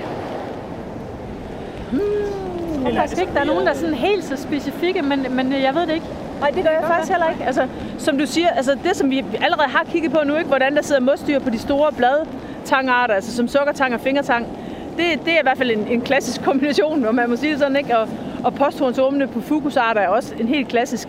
Øhm, men ellers så må man sige, at, at, at de der store bladtangsarter, eller de store øh, flereårige brunalger, som både øh, sukkertang og fingertang, og også de her forskellige øh, øh, blærtang og, og savtang, det er jo, altså i og med, at de er flereårige, så danner de de her skove, så, så de er i hvert fald nogle meget vigtige arter for de marine økosystemer, fordi de er der hele tiden, og de danner de her skove, som de andre kan, kan bo i og være i og spise af. Øhm. Mere, øh, mere tilstedeværelsen af, af det økosystem, kan man sige, end det er, end det er lige, at det skal være den bestemte art, der er til stede. Ja, du kan godt tænke over det, for jeg kan ikke lige komme på en, der er helt øh, sådan... Nej, jeg ved ikke, om der er sådan nogen, hvor, hvor man kan sige, at to arter er fuldstændig afhængige af hinanden. Det, det, ved jeg faktisk ikke. Og så alligevel, faktisk, der findes den her sådan, uh, trøffeltangen, den vokser jo faktisk kun på en anden tangart, altså på buletang. Der er sådan en lille bitte, bitte rød øh, alge, som ikke findes i Danmark, men som for eksempel findes på Færøerne. Øhm, sammen med buletang. Den vokser altid kun på den. Det er sådan en lille, altså på størrelse med en tommelfingernegl eller sådan noget. En lille bitte rød, tot alge, øhm, som er øh, mega lækker, fordi den, øh, den dufter og smager øh, ligesom trøffel. Og den sælges i dyredomme og håndplukkes på Færøerne blandt andet til det formål. Ja. Så, øhm, så der er faktisk en, en, en der, der kun lever på buletang.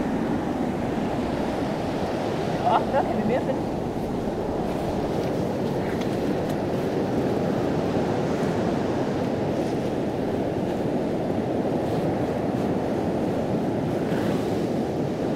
Ah, jeg ved, hvad det er. Jeg ved, hvad det er. Var det den, vi så? Det er tandtang. Den, vi, den, Ja, den, er- den vi fandt før. før. Det er en tandtang, der er lidt slidt i det. Øhm, og den, kan man sige, den... Tandtang. Ja, det tror jeg i hvert fald, det er. Det er det også. Det er sådan en, en, endnu en lille rød alge fra underskoven, som er flad og forgrenet. Men på en anden måde end en blomkålstang, som vi så før. Den har sådan en lidt mere uregelmæssig forgrening. Øhm, som også li- ligner sådan lidt tænder i enderne, sådan lidt takket i enderne. Så det er, det er den der. Den anden, den, den, vi fandt før, den var helt brun i det. Men den her, den er stadig lidt rød. Og det er det, altså selvom man har de der røde og brune og grønne, så kan de godt snyde temmelig meget i, i farverne. Både når de visner, men også når de er friske. Det har meget at gøre med, hvad for, hvordan, altså, hvor meget lys de vokser ved. Sådan en blomkålstang, hvis den vokser ude på dybt vand, kan den være helt mørkerød, helt sortbrun næsten. Og hvis den vokser helt op i brændingen, hvor der er rigtig meget lys, så er den helt lysegrøn. Så de der pigmenter, dem varierer de alt efter, hvad for nogle, noget lys de får, så de får det absolut meste ud af, af lyset. Og samtidig beskytter sig selv mod for meget lys. Så de samme arter kan godt have meget forskellige farver, og også forskellige morfologi. Altså ser meget forskellige ud, afhængig af, hvad for nogle forhold man finder dem under. Også det med, øhm, altså både, både altså saliteten, altså saltholdigheden i vandet har både betydning for, hvor mange arter der man kan finde, men det har faktisk også betydning for, hvordan øh, de enkelte arter ser ud. Hvis man tager sådan en blæretang, som, som Lone sagde, at den er 30, 50, måske op til en hel meter høj i buske øhm, på det lave vand her. Øh, jo længere man kommer ind i, øh, i, i lavere saltholdighed, jo mindre bliver den. Og sukkertang, den, hvis man, man kan finde sukkertang ved Bornholm, men der er de bare bitte små, dværgagtige øh, sukkertang, fordi de bruger så meget øh, energi på at, at regulere og smose ind i cellerne, øh, at der ikke er krudt tilbage til at vokse. Så øh, Så vi hænger lige... de hænger lige i med det Ja. yderste. Vi har talt en lille smule om det, om det allerede. Øh, hvad, de her store tangskove her, vi har snakket om, hvordan de har været truet tidligere af, at man for eksempel har gravet stenrevne væk og, Ja. og alt sådan noget. Øh, er der andre trusler mod, mod det som, øh, som økosystem ude i, øh, i sådan et øh, farvand, som det vi står og kigger på her? Det er der helt sikkert. Der, er- der er mange trusler. Altså, et af dem er selvfølgelig, hvad hedder det, øh, klimaforandringer. Fordi mange af de her store flereårige brune alger, de er tilpasset de temperaturer, der er i havet nu her. Og for eksempel sukkertang, fingertang, de er koldvandsarter, og de er ikke begejstret for temperaturer over 20 grader.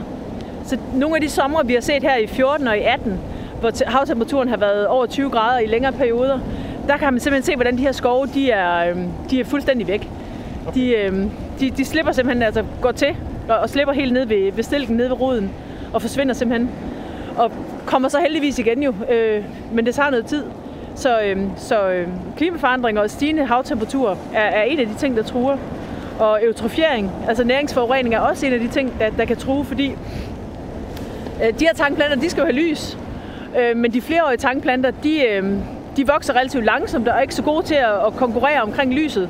Hvorimod nogle arter, der vokser hurtigt, som for eksempel søsalat eller mange sådan små øh, trådalger, vokser mega hurtigt, for, ja, så de, de klarer sig bare bedre i konkurrence om lys, fordi de vokser hurtigt. Så, så i forskellige marine økosystemer, hvis man har høj næringsindhold øh, i vandet, så, så kan det blive overtaget af nogle af de her mere opportunistiske arter, som søsalat eller trådalger, som så simpelthen udskygger de, øh, de flereårige alger. Så næringsforurening og, og, og klimaforandringer er helt sikkert også trusler mod de store tangskove.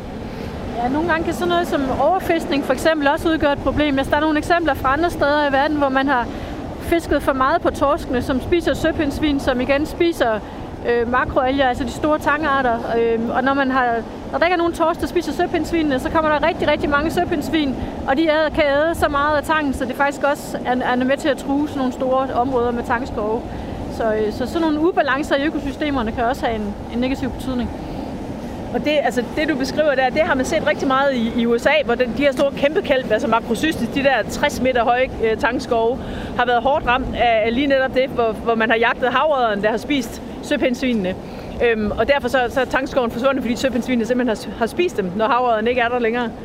Øhm, men, men det, som du siger, hjemme i Danmark, der har man også eksempler på, at, at, at, at der er blevet fisket for mange torsk, og søpindsvinene har været efter tangen på, på mange af de revne i danske farvande. Altså spoler vi lige tilbage. Er det ja. ikke torsk også i Canada i, øh, hvad hedder det, Newfoundland? Jo, der er der også, okay. men, men øh, hvis du må I gerne tage det med. Ja. ja, den er god, den er god nok. det er helt rigtigt, Lone. Kort, kort, kort. Kort, kort.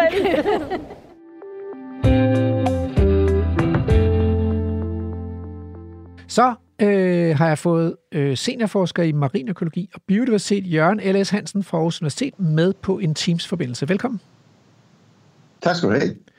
Og øh, grunden til, at jeg ringer til dig, det er jo, at, øh, at nu har vi hørt Annette og Lone fortælle om tang øh, på reportagen, og de har også været ude at finde tang og sætte, og, og sætte navn på tang og sådan noget. Og så sidder jeg tilbage med sådan en dobbelt fornemmelse. På den ene side er tang jo vildt fascinerende og win-win på alle parametre, har jeg lært. Øh, det er sundt, der kan spises, det kan suge kulstof ud af atmosfæren, det kan suge skadelige næringsstoffer ud af vandet, og det er et levested for mange af havets dyr. På den anden side, så kan jeg ikke lade være med at blive lidt mistænksom. Og det er jo fordi, at jeg tænker, det var nok også sådan, de første agerbrugere, der indvandrede til Danmark, overtalte de skeptiske østersædere og uroksejæger i Danmark til at lægge om til landbrug. Og altså, du kan jo godt se, hvilken katastrofe det har været, øh, at hele Danmark er blevet lagt om til landbrug. Så er, der, er det ikke en glidebane at give sig, give sig til at flytte landbruget ud på havet øh, og dyrke, dyrke tang? Jo, det er det nok øh, egentlig. Øh, det kommer sådan lidt an på... Øh, altså, umiddelbart synes jeg jo, det er en god idé, ikke? Øh, fortæl, fortæl øh, hvorfor? Jamen altså, først og fremmest, så synes jeg, det er jo super interessant, øh, og, øh, men nok egentlig mest fordi, at øh, vi er helt nede i bunden af fødekæden. Mm. Og øh, Altså øh, alt andet lige, ikke? Altså så hvis øh, vi spiser planter, øh, dem, altså et eller andet sted, så kommer vi til at lægge beslag på noget mindre areal, end, end vi gør, hvis øh, vi går højere op i dyrekæden, altså, eller fødekæden. Øh, og der synes jeg jo, at øh, jamen, altså, det er jo det er jo så langt, vi kan komme ned i den marine fødekæde. Det er jo at spise tang og, og, og planter. Ikke? Øh, så på den måde synes jeg, det er fint. Altså, det er jo ikke, fordi jeg ikke øh, kan få øje på en masse dilemmaer i det, fordi altså, det er jo ikke sådan, at... Øh, altså, det er som du siger, altså... Øh, nu har vi efterhånden brugt alt pladsen op på land, og så er det sådan, at øh, så har man måske sådan lidt en forskning om, at hvis man flytter ud på, på vandet, så er der jo plads nok, og så har vi løst det problem. Men altså, sådan er det jo ikke. Øh, altså, der er jo masser af... Interesse. Altså, der skal være plads til store havvindmølleparker, der skal være øh, plads til fiskeri, og der skal være råstofindvinding og alt muligt, og vi har allerede brugt øh, pladsen mange gange. Så på den måde, ikke, så, øh, så kommer vi ud i dilemmaet, at nu kommer vi altså til at bruge noget plads derude øh, til tang. Øh, altså, Øh, man, man kan godt samle tang og, og spise det, øh, men altså det er sådan noget med, at man skulle købe det i supermarkederne, så, så er man simpelthen nødt til at dyrke det, fordi der er ikke plads nok til, at, øh, at man kan dyrke tang. Altså, og mange af de steder, hvor, hvor tangen vokser, de er, jo, de er jo forsvundet. Altså, det er jo stenrev og sådan noget, de er jo blevet meget mindre, og der har man fisket stenen op, og så er der meget mindre plads til, til tangen. Så, så det må jo, altså, så bliver man nødt til at dyrke det. Øh, og så kommer man ind i alle de her dilemmaer med, og, hvad det er, man skal bruge pladsen til. Mm. Så, så det er mest et pladsproblem, fordi der i øvrigt er mange fordele ved at dyrke tang, så det er ikke, det er ikke samme type af miljøproblem, som vi ser omkring havbrugene, altså med næringsstofbelastning og øh, pesticider og Øh, ja, men altså, der skal jo nok være, altså man skal jo være opmærksom på, det er det jo altså noget, vi flytter ud i naturen, og i, i det marine økosystem, og det vil jo reagere på det, ikke? Altså, mm. øh, hvis pludselig der er en masse tang, så skal der jo nok være nogle dyr, der finder ud af, at det vil de også gerne leve af, ikke? Og så kommer man i et dilemma, så, øh, så skal man lige pludselig til at forholde sig til noget, man ser som et problem ude i naturen. Øh, altså, så, så når man begynder at skalere det op, så, øh, så vil man få de problemer. Og, og sådan umiddelbart, ikke? Altså så skal man sige, at tang, det skal jo bruge lys, og derfor så er man nødt til at sprede det ud over overfladen på, på havet. Og, og hvis man så sammenligner med sådan et laksebrug der, ikke, så, øh, så kan det jo umiddelbart se ud som om, at øh, tangdyrkningen den optager mere plads, men øh, det er jo fordi, man ikke lige tænker på, at, øh, at den foder, der skal ned til laksen, den lægger jo beslag på enorme arealer. Det kan være søjerbønmarker i Sydamerika, og, og det kan jo være alt den plads, som øh, småfisk, tubis og sådan noget øh, i... Øh, i Nordsøen gør. Ikke? Altså, så så øh, man, man skal ikke lade sig snyde af, at det til synligheden ser ud som om, at øh, det er meget intensiv udnyttelse af pladsen, fordi at øh, pladsen bliver brugt til det foder, der skal ned til laksen. Altså, nogle gange så har jeg sådan en fornemmelse ikke af, at havet det er sådan det sidste vilde vesten. Altså, det er der, hvor der ikke rigtig er nogen regulering. Og her kan den jordløse gå på jagt, uden at eje noget jord. Og her kan man svømme ud med sin harpun og redde sig af sin aftensmad, øh, uden at man skal have særlig tilladelse af en godsejer eller enevældig konge. Men, men er der ikke i virkeligheden også efterhånden brug for en eller anden form for fysisk planlægning af den der naturressourceudnyttelse ude på havet, ligesom, ligesom der er brug for det på land? Øh, jo, altså det, det er jo sådan meget, det er jo det er måske det meget, man, måde, man tænker på som, øh, som menneske, ikke? At sige, at øh, hvad skal pladsen bruges til, ikke? Øh, men altså sådan, netop når man har fiskeri, ikke? Altså, der tror jeg, at der er meget højere grad, man skal til at tænke på, hvordan man bruger pladsen. Altså, det vil sige, at gå ud og hente nogle ressourcer i, i havet, altså, så øh, skal man lige se på, hvordan det er, man rent faktisk efterlader det økosystem, man, man tager med i. Fordi altså, jeg synes, det er jo en, det er jo en fantastisk ting, øh, det der med, at det er frit og åbent, og alle kan færdes der, ikke? Og, og, og, og det vil nok være en af de sidste øh, ting, som, som jeg vil give give slip på, det det der retten til at færdes frit på havet og, og nyde det som natur. Men øh, altså, det er jo ikke en ret, man skal misbruge, altså hvis man driver rovdrift på det. Altså, der tænker jeg jo meget på, på fiskeri, ikke? at, øh, at øh, altså, der, har man jo, der har man jo et kvotesystem, hvor man bliver enige landene imellem, hvor meget man må tage, men man er jo ikke rigtig blevet enige om, hvordan det man skal tage dem, øh, de her ressourcer ud af havet. Øh, så, så, øh, så hvis man sammenligner med land, øh, så siger du, at øh, vi skal holde fast i allemandsretten, fordi det er en, frihed, det er en frihedsret, ikke? Det er en men, frihedsret, ja. Men samtidig så kan man godt forestille sig at regulere den kommercielle udnyttelse, altså erhvervsfiskeriet for eksempel bestemt, og, og man kommer heller ikke øh, udenom, at, øh, at man også skal have en arealplanlægning. Altså, øh, man planlægger enorme arealer i Nordsøen og i Kattegat, hvor man vil have havvindmølleparker, og, og det er klart, den plads tager man ud øh, af af havet, og, og, og det kræver da en enorm planlægning. Mm. Men sådan selve den der øh, ret til at, at bare på en lille smule ud af havet, eller nyde naturen i havet, den, øh, mm. den synes jeg, at man skal holde fast i. Sig mig gang, altså, øh, når man ligesom tager, tager plads ud til havvindmølleparker, øh, betyder det så, at man faktisk får nogle områder, hvor der ikke foregår fiskeri? Og er det i virkeligheden øh, til gavn for biodiversiteten? Jamen, det tror jeg, det er.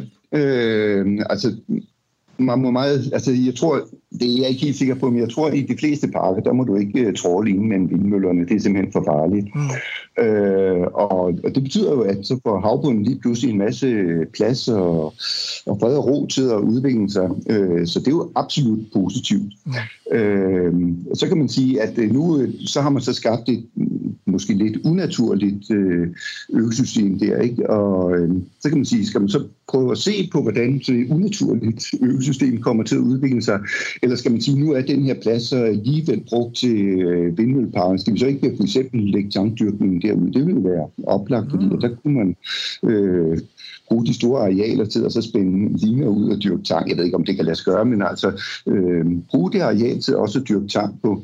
Øh, men altså, det er, jo, det er jo sådan en, en øh, jeg ved ikke, om det er en smagsag, men altså, det er, jo, det er jo forskellige måder at se på det på. Ikke? Øh, mm. Men altså, vindmøller i sig selv, øh, tror jeg ikke skader øh, biodiversiteten. I hvert fald ikke den, der er nede under havet. Øh, det kan jo så godt være, at fugle og, og pattedyr har et problem. EU taler om, øh, om, at vi i fremtiden skal have øh, 30% natur og, og 10% strengt beskyttede, strengt beskyttede naturområder. Og det taler de faktisk om, de der strenge beskyttelser, både på land og på havet.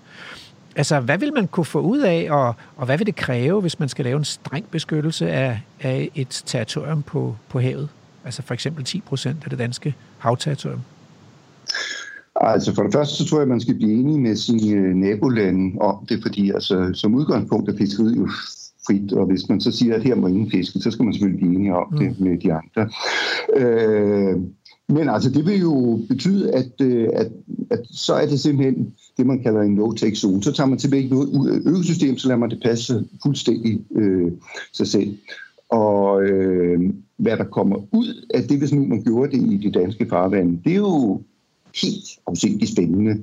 Øh, fordi at det er jo faktisk et eksperiment, man stort set ikke har lavet nogen steder i, i øh, i hvert fald ikke i, i områder, der minder om de danske. Mm. Øh, og det er, jo, det er jo enormt spændende, fordi at det, det kan jo være noget fuldstændig uventet og overraskende natur, der udvikler sig, hvis ikke øh, det hele tiden bliver forstyrret. Mm. Øh, og specielt de danske farvand, som er helt, helt unik, fordi det er jo, det er jo sådan det her de indre danske farvand er jo det her sådan, øh, overgangsområde mellem verdens største indhav, Østersøen, som jo mest er en sø, ikke? Og, så, øh, og så det åbne hav. Og, og hele den her overgangszone, ikke? Altså, det er jo et åbent system, hvor, hvor dyrene stadigvæk er ved at indvandre efter istiden, og øh, altså, det, det er sindssygt spændende. Mm. Øh, men jeg er sikker på, at det bliver en fantastisk natur, der vil, der vil komme. Ja.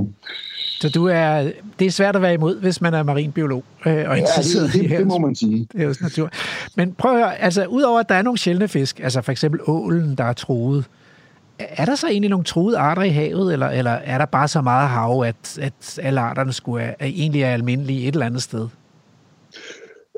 Øh, jamen, øh, det er et lidt svært spørgsmål, fordi øh, altså, blandt, blandt fisk er der selvfølgelig meget sjældne øh, fisk, ikke? og der er også øh, fisk, der er gået utrolig meget tilbage, ikke? altså som ålen og som torsken i de indre danske farvand.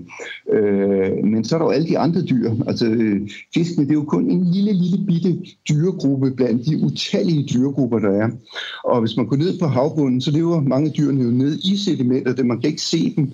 Og om der egentlig er dyr, der er blevet udryddet der, Øh, jamen, det kan man ikke dokumentere, men øh, jeg vil sige, at sandsynligheden for, at vi allerede har udryddet nogle dyr der, den er umådelig stor, og det øh, skyldes, at når vi går ud og kigger på, hvad der er i, øh, i havbunden, jamen, så tager vi kun sådan et lille dit øh, spadestik af, øh, sedimentet op, og det betyder, at vi dybest set kun ser de dyr, der har populationsstørrelse på flere hundrede millioner individer. Ikke?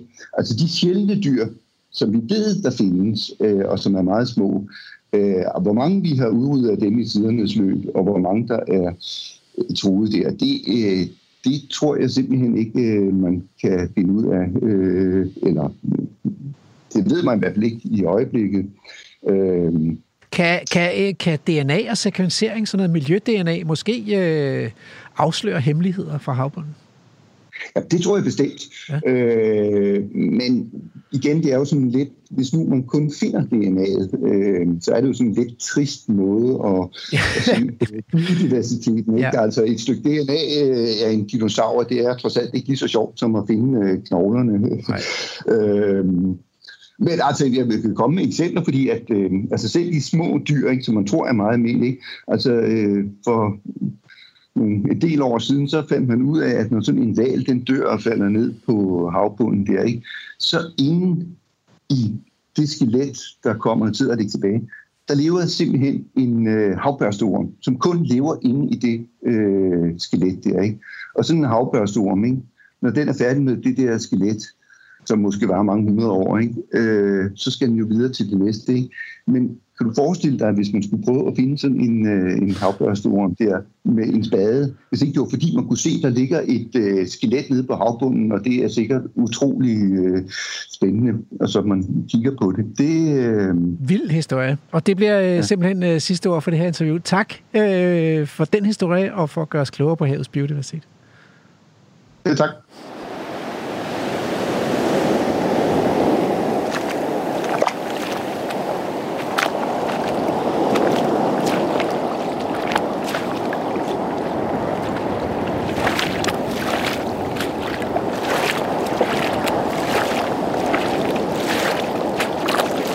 Er mig, der er Emil Skovgaard Brandtoft, og lige nu er du på reportage i Vildsborg på Radio 4. Og så er det, det altså, simpelthen så fascinerende at tænke på, her går man og hiver røde alger og brune alger og grønne alger ind, og så, altså, så tænker man, jamen, det er jo bare tang, og det er jo, altså, de må være, altså, de, man tænker umiddelbart, at de sådan er meget beslægtede. Men i virkeligheden så er de meget evolutionært forskellige. Altså, røde alger og grønne alger er mest nært beslægtet, og grønalgerne er relativt tæt beslægtet med planterne. Men brunalgerne er altså over en helt anden øh, evolutionsgren, og er meget, meget fjernt beslægtet fra både røde alger og grønne alger.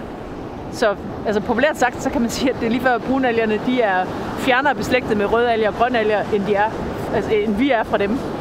Altså, så, så meget forskellige er de faktisk. Okay.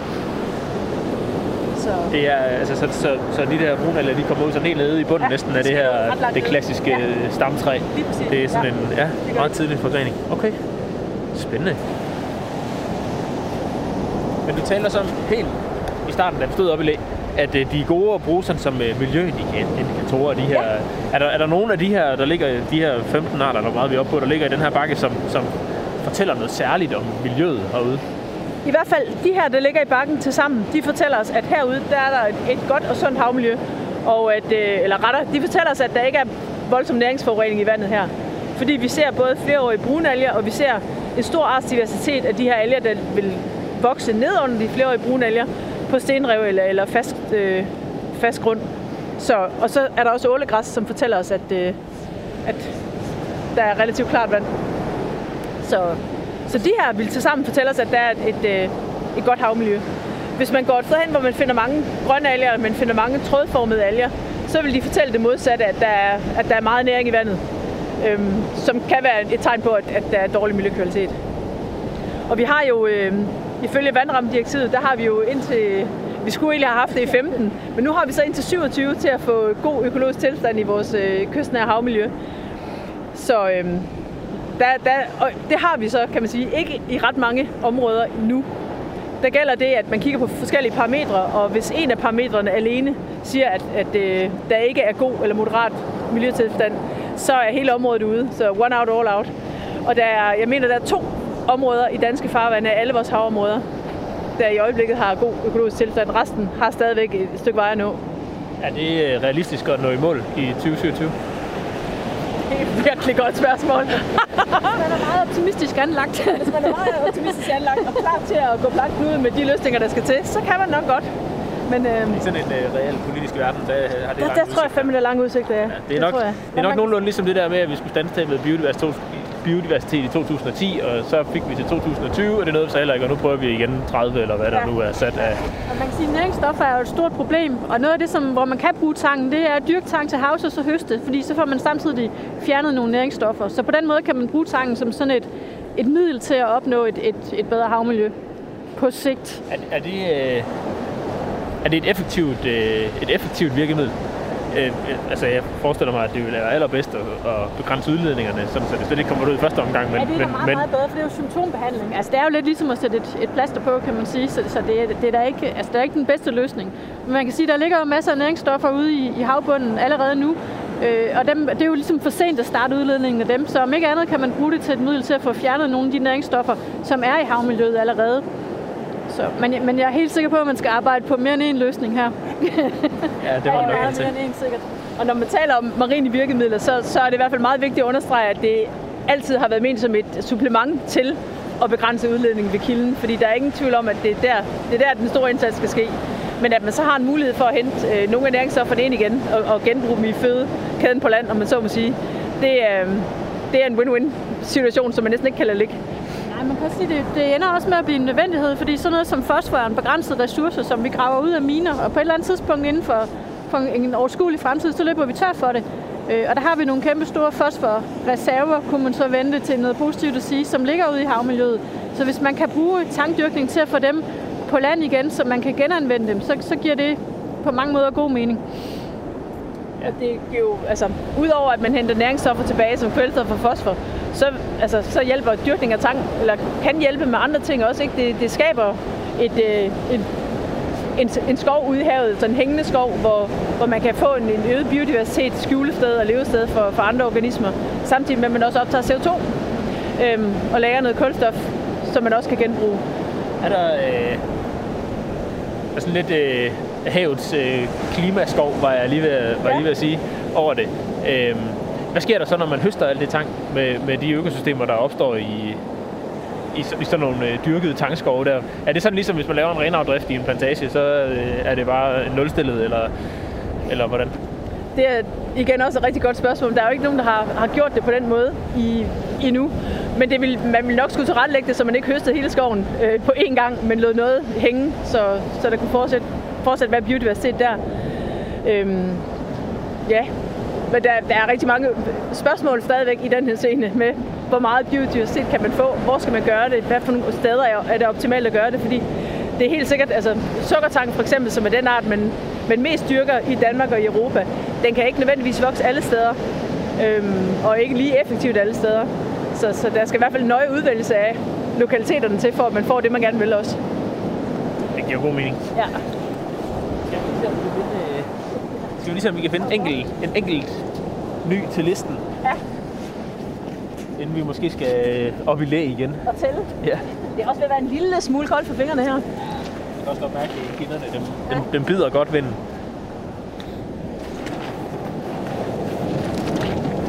Hvad er det, vi har her? Har vi set den? Ja. 100% de fuglearter, vi ikke har haft fat i. Nej, det er blæretang også. Det er det. Den ser bare lidt, lidt, lidt en anderledes øh, morfologi, end de andre, vi har fat i. Ja. Men, den har blærene. Ja, det har den så. Så øh, den er god nok. Alright. Ja. Ja, men det kan være, skal vi... Øh, skal vi prøve sådan at gå... Øh, gå op, gå op i læ og tælle, ja. hvad vi har fået, altså, jeg øh, tror, øh, fået med her. Er det her en lille bitte... Nej, det er også søl. Jeg tror, det er sgu søl. søl. Jeg har ja. fat i den, tror jeg. Det er det. Skal vi gå op og tælle? Det synes jeg. Ja. Det synes jeg, vi gør.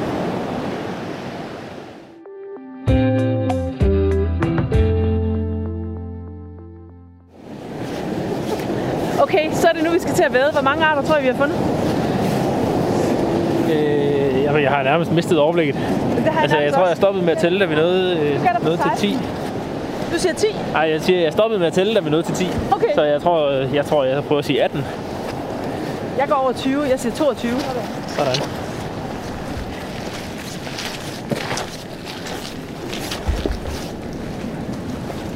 Åh oh, ja. Så kom vi helt op i læ og ind under halvtaget igen. Jeg kan stadig høre havet i baggrunden. Nu er det sådan på den der hyggelige måde. Ja. Nå, men vi har sukkertang, Det har vi. Ja. og vi har skulpetang, ja. Det kan vi jo. og ålegræssen her, den, øh, den lægger vi lige til side for at se, om vi skal bruge den for at nå 18. ja. Og gaffeltang. ja. Nej, jeg har lært noget, hva'? det røde herovre. Og har vi har blæretang Ja. Yes. med mere filtret ind i ålegræs. Der var en sukkertang mere. Og rødder og sporer. Og det hele. Prøv at se. Det var sgu, jeg tror, det var så æg fra nøgensnegle på den. Men nogle gange kan man finde sådan nogle fine spiraler af, af ægge, nogle æggestrimler, som nøgensnegle lægger nede i havet. Også på tangen. Det var også en, sådan en skulpe, det var det ikke det? skulpe. Jeg tror, jeg bliver udfordret, når vi kommer ned i de små. Det går lidt bedre med de store her. Og Så er det, jeg skal tage over for at komme på 22. Savtangen her. Ja. Ligger den herovre. Og den her fingertang. Ja, ja. Den lysrøde finger. Ja. Øh, og så tror jeg simpelthen, at øh, jeg giver bolden videre. Så var der den her røde alge, som jeg ikke kan huske, hvad hedder. Og den er i hvert fald en art for sig. Den lægger vi der. Og så var der bugtet ribbeblad. Og der var... Det er i hvert fald en ledtang, den her. En lille rød perlerække af, af celler. Den der, samme som den der. Og så var der tandtangen. Med tænderne der, og der var her kællingehår. Ja, lige præcis. Det der. Og der var... Hvad var det her? Det var ulvehalen. Og der var horntangen. Og der var kilerødblad. Og der var karagentang. Et enkelt lille bitte blad.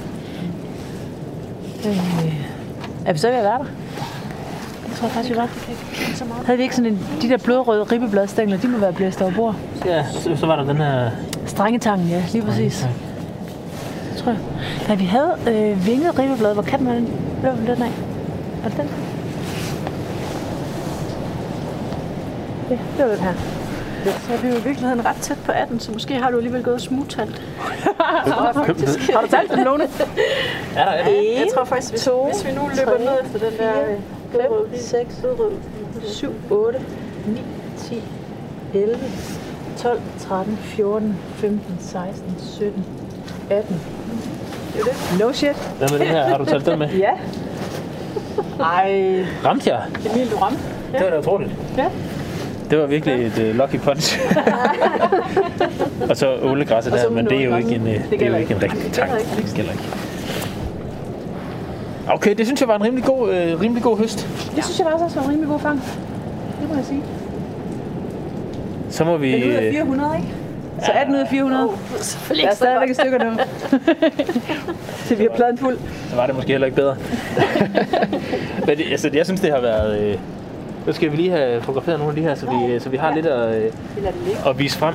Øhm, og så synes jeg virkelig, det, det har virkelig været øh, fedt at få en øjenåbner her. Hvad, altså, man skal, man skal have øjnene med sig. For, altså, nogle af de her, de ligner jo virkelig den her. Var det horntangen, den her? Ja. Øh, øh, og, og den her, som vi ikke lige helt ved, hvad hedder. De ligner jo hinanden ganske ja. gevaldigt, ikke? Og, og nogle af de her, som jeg allerede igen har glemt, hvad ribe, ribeblad. ribeblade. Ja, det var sådan, det præcis. Det ligner også hinanden rigtig meget. Ja. Men kommer man igen om sommeren, så er det nemmere at kende forskel. Det er det helt sikkert.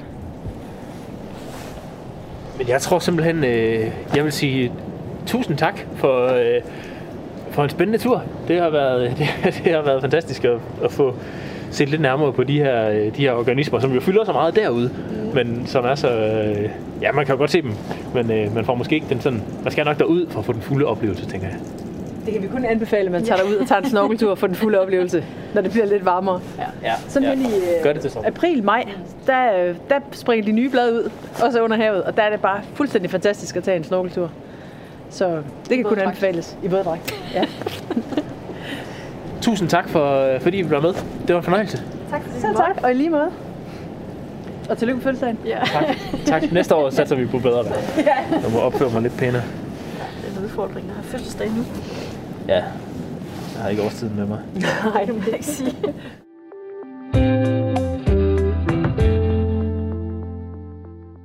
Ugens tråd genbesøger i dag Moskov Vildskov. Og Moskov Vildskov, det er jo den her øh, beslutning i Aarhus Byråd om, at man vil lægge 600 hektar øh, af i de der Aarhus skov syd for Aarhus ud til urørt skov, og man vil lave en indhegning på 100-200 hektar, hvor man vil sætte store vilde dyr ud. Den 28. november handlede Vildspor om Moskov Vildskov, og hvis du ikke har hørt udsendelsen, så er det et must listen som forberedelse til eller fordybelse efter ugens tråd. Hvis der var uler i mosen dengang i november, så er ulerne i hvert fald øh, fløjet ud og blevet til et større antal høns i denne her uge, hvor Venstre og Konservative øjensynligt har fortrudt aftalen om Moskov og Vildskov. For at finde ud af, hvad der ligesom ligger bag det, så ringer jeg nu til Benjamin Simsek fra Venstre, som også er rådmand for teknik og miljø i Aarhus Kommune, for at spørge ham, hvorfor de har fået kolde fødder. Så vil jeg gerne byde velkommen til øh, Benjamin Simsek, øh, og du sidder som rådmand for teknik og miljø, er det ikke korrekt forstået, og du sidder for Venstre i byrådet? Det er fuldstændig rigtigt. Øh, Velkommen til Vildspor. Øhm, Tak. Og ugens tråd, den handler jo om Moskov og Vildskov, fordi i den her uge, der kan man læse i Aarhus Stifttidene, at Venstre og Konservative har fået kolde fødder og har fortrudt aftalen om Moskov og Vildskov. Og så vil jeg spørge dig, hvorfor mener I ikke, at biodiversiteten skal have bedre vilkår og muligheder i, øh, i kommunens gamle skove? Vi synes også, at biodiversiteten skal have bedre vilkår, og den måde, vi øh, driver vores skov på, har forandret sig gennem øh, tiden. Men øh, vi er nu kommet frem til, øh, med den kontakt, der har været til fritidsbrugerne og DGI og andre organisationer, at det får vidtgående konsekvenser for fritidsbrugerne og for menneskers adgang til at, at nyde og opholde sig i en smukke natur tæt på Aarhus Skov. Og derfor mener vi, at Moskov øh, er en øh, fejlplacering i at lave et øh, vildskov i. Øh, vi vil gerne lave vildskov, men vi synes, vi skal lave det et andet sted i Aarhus Kommune, hvor der ikke kommer så mange brugere. Og det er en stor succes, at vores natur er indtaget af, af mennesker og fritidsbrugere, særligt den tid, vi lever i. Og det synes vi ikke, at vi vil være med til at, at sætte over styr. Men, men altså, øh, den her, hvad kan man sige, problemstilling har jo faktisk været op at vende også på nationalplan med naturnationalparkforslagene. Og der siger statsskovrideren på Bornholm, han fortæller, øh, at besøgstallet er ma- blevet mangedoblet efter udsætning af bison i almenningen. Så hvorfor skal oceanerne ikke have mulighed for at opleve sådan noget vildere natur med store dyr? Det forslag, som Aarhus Kommune arbejder med, det er et, et stort areal øh, i en skov øh, tæt på byen, øh, hvor rigtig mange mennesker bor, og dermed også har en anledning til at komme i naturen. Øh, og man opererer med, at området skal have en sind, øh, simpelthen, så den kontakt, øh, der øh, naturligt sker, øh, som heller ikke er hensigtsmæssigt til tider, øh, ikke kan ske. Og det betyder jo, at mennesker jo ikke kan komme ind i de områder, som er forbeholdt dyr, og hvor vildskoven skal være. Så det bliver for, for, på, det, på naturens vilkår, og det bliver kun for dyr, øh, som bliver stort areal. Vi synes, at vildskov er en god idé, men det areal, det kommer til at optage i en gammel skov, øh, som øh, er naturskønt og som bruges af rigtig mange mennesker, der er konsekvenserne simpelthen for, for store i forhold til det hensyn, vi vil tage til den succes, det er med at få mennesker ud i naturen. Øh, det vil vi ikke være med til at ødelægge. Men det har vel aldrig været planen at forbyde offentligheden adgang til de indhegnede dele med store dyr? Det har jo haft nogle konsekvenser andre steder, hvor man har gjort det, hvor dyrene har overfaldet børn, og, og der er sket øh, ulykker, så det har nogle uhensigtsmæssigheder. Øh, det vil i hvert fald ikke være naturligt på samme måde, som det er i dag, i forhold til at bruge naturen og opholde sig i naturen. Der er nogle uhensigtsmæssigheder, som DGI har rejst, som øh, repræsentant for mange fritidsbrugere. Øh, mange almindelige borgere har henvendt sig, og der er også borgere, der synes, det er en god idé. Men, men hvis vi nu sammenligner med andre typer infrastruktur. Man kan jo, øh, selvfølgelig hvis man er et pindsvin eller, eller, eller en svamp eller en ule, godt forestille sig, at, at naturen er sådan en slags infrastruktur. Øh, så har vi jo motorveje her i Danmark, og der er jo offentlig adgang, men ikke på cykel. Fordi at motorvejene tjener jo et formål om, at man kan komme hurtigt frem i bil. Øh, så er det ikke bare det samme, altså at man kan ikke man kan ikke udøve alle aktiviteter alle vegne. Er det ikke fornuftigt, at det også kan være sådan i naturen, at man må tage nogle hensyn, og nogle steder kan man cykle, og andre steder kan man så ikke cykle, og nogle steder kan man ride, og andre steder kan man ikke ride. Det er der vel ikke noget galt med? Jo, det er der, når det drejer sig om Mosgård skov, øh, som øh, bruges af tusindvis af mennesker. Og øh, det er en stor succeshistorie, at det lykkes os at få mennesker til at anvende naturen øh, rekreativt øh, med respekt for naturen. Øh, og hvis man skal bruge den sammenligning og anvende det øh, greb, øh, så er vi sådan set åbne over for det fra Venstres side. Vi synes bare ikke, det skal være i en skov, øh, som bliver brugt af rigtig mange mennesker. Vi synes, vi skal finde en skov i Aarhus Kommune, øh, som øh, ligger et andet sted, og som ikke bliver indtaget øh, af rigtig mange mennesker. Og det vil sige, at det ikke får de gener og konsekvenser, som øh, vi mener, og mange andre mener, det vil få, hvis vi øh, laver det i Moskov skov. Men men hvad tænker du som rådmand? Altså, er du bekymret for, at der kommer færre mennesker ud i skoven, hvis man laver en vildskov? Eller er du bekymret over, at der kommer flere mennesker ud i skoven? Det bliver jeg lidt, lidt i tvivl om her. Ah, det skal stå klart, at øh, jeg er bekymret for, at øh, der kommer færre mennesker, ja. og de mennesker, der så kommer, øh, uagtet det, at de vil øh, opleve nogle gener og nogle barriere i forhold til den oplevelse, den måde, de har anvendt skoven på. Det ønsker jeg simpelthen ikke at ødelægge. Øh, jeg synes, at det først og fremmest i forhold til den bynære natur, skal vi tage hensyn til, at mennesket bruger naturen med respekt naturligvis, og kommer ud i den, og det har vi stor succes med i Aarhus. Jeg synes, når vi skal lave... Øh, vildskov, så skal vi lave det i områder, som ikke er besøgt af så mange mennesker. Og vi har arealer i Aarhus Kommune, der kunne være oplagt til det. Så vi synes, at ideen med biodiversitet og vildskov er ganske fin, øh, men vi må udpege nogle andre områder, og derfor er vi kommet frem til en forkert beslutning og fortsætte med at arbejde med vildskov i Moskov, men vi skal finde et andet skovareal i Aarhus Kommune, og det har vi også. Og, og vi går meget ind for os, altså det er jo sådan et naturprogram, men det er jo for mennesker. Vi, der er jo, vi forventer ikke, der sidder mange spætter derude og lytter til programmet. Øh, men så vi er helt med på den præmis. Men vi har jo talt med dem nede i Bøtø, hvor, de, hvor øh, den Danske Naturfond har købt en plantage op og udsat vilde heste, og vi har talt med dem nede på Sydlangeland og hvor der også går vilde heste. Vi har talt med dem ude på Mols Laboratoriet, hvor der går vilde heste og vildkvæg, og vi har talt med dem i Almeningen. Og alle steder øh, siger de som med en mund, at der kommer flere gæster. Det vil sige, at, at der er en appetit og en efterspørgsel i den danske befolkning på den slags vildere naturoplevelser. Så hvorfor, altså en gang til, altså, øh, hvordan kan I vide, at der vil komme færre mennesker i skoven, hvis man laver skoven vildere? Ingen af de eksempler, du har nævnt, øh, ligger op af en stor by med 350.000 indbyggere, hvor intensiteten i forhold til antal mennesker, der anvender skoven, er den samme. Øh, så man kan jo sige, at man har haft et relativt øh, lavt øh, besøgstal, og dyrene har været med til, at det er steget i de områder relativt. Men i Aarhus Kommune, der har vi 350.000 mennesker plus alle andre, som øh, ikke alle sammen kommer i Moskov skov, men rigtig mange af dem bruger. Så vi har et kæmpestort, smukt naturområde tæt på vandet øh, på en bykerne, øh, hvor nogen kan gå, og andre kan cykle. Og der er masser af fritidsbrugere, som har indtaget området helt naturligt kraft af, at det er bynært. Så jeg synes ikke, sammenligningen kan bruges. Øh, for mig der er det væsentligt. Vi ved, hvad vi har. Det er, det er en stor succes, stor tilfredshed med at anvende naturen, hvor vi har nogle faciliteter, og den anvendes med respekt. For eksempel vores mountainbike brugere bruger de spor, der er lavet, hvor vi er i dialog og har nogle samarbejdsaftaler, hvor vi forpligter hinanden på. Så det her det er ikke et spørgsmål om, at vi ikke skal have vildskov, som sagt. Det vil vi gerne have. Og ligesom de eksempler, du nævner der, så kan vi sagtens placere en vildskov i Aarhus, som ikke er tæt på 350.000 indbyggere, men det er stadigvæk inden for Aarhus Kommunes grænser, hvor vi arbejder med biodiversitet og udvikler vores skov i den retning. Så I er ikke sikre på, at det ikke vil være populært i Aarhus også? Jeg har hørt øh, eksempler, som er uhensigtsmæssige, øh, som, som øh, ikke gavner. Vi har for eksempel i, i nordlige Aarhus øh, haft en, en, et område, som har hegnet ind, øh, hvor børnehaven øh, ellers kom og brugte naturen. Øh, og efter det var hegnet ind, så kunne børnehaven ikke bruge den skov øh, til at, at lave udflugt i, fordi at øh, de ville selvfølgelig ikke have de her små børn inden for hegnen, hvor der var dyr, der kunne påføre dem skade.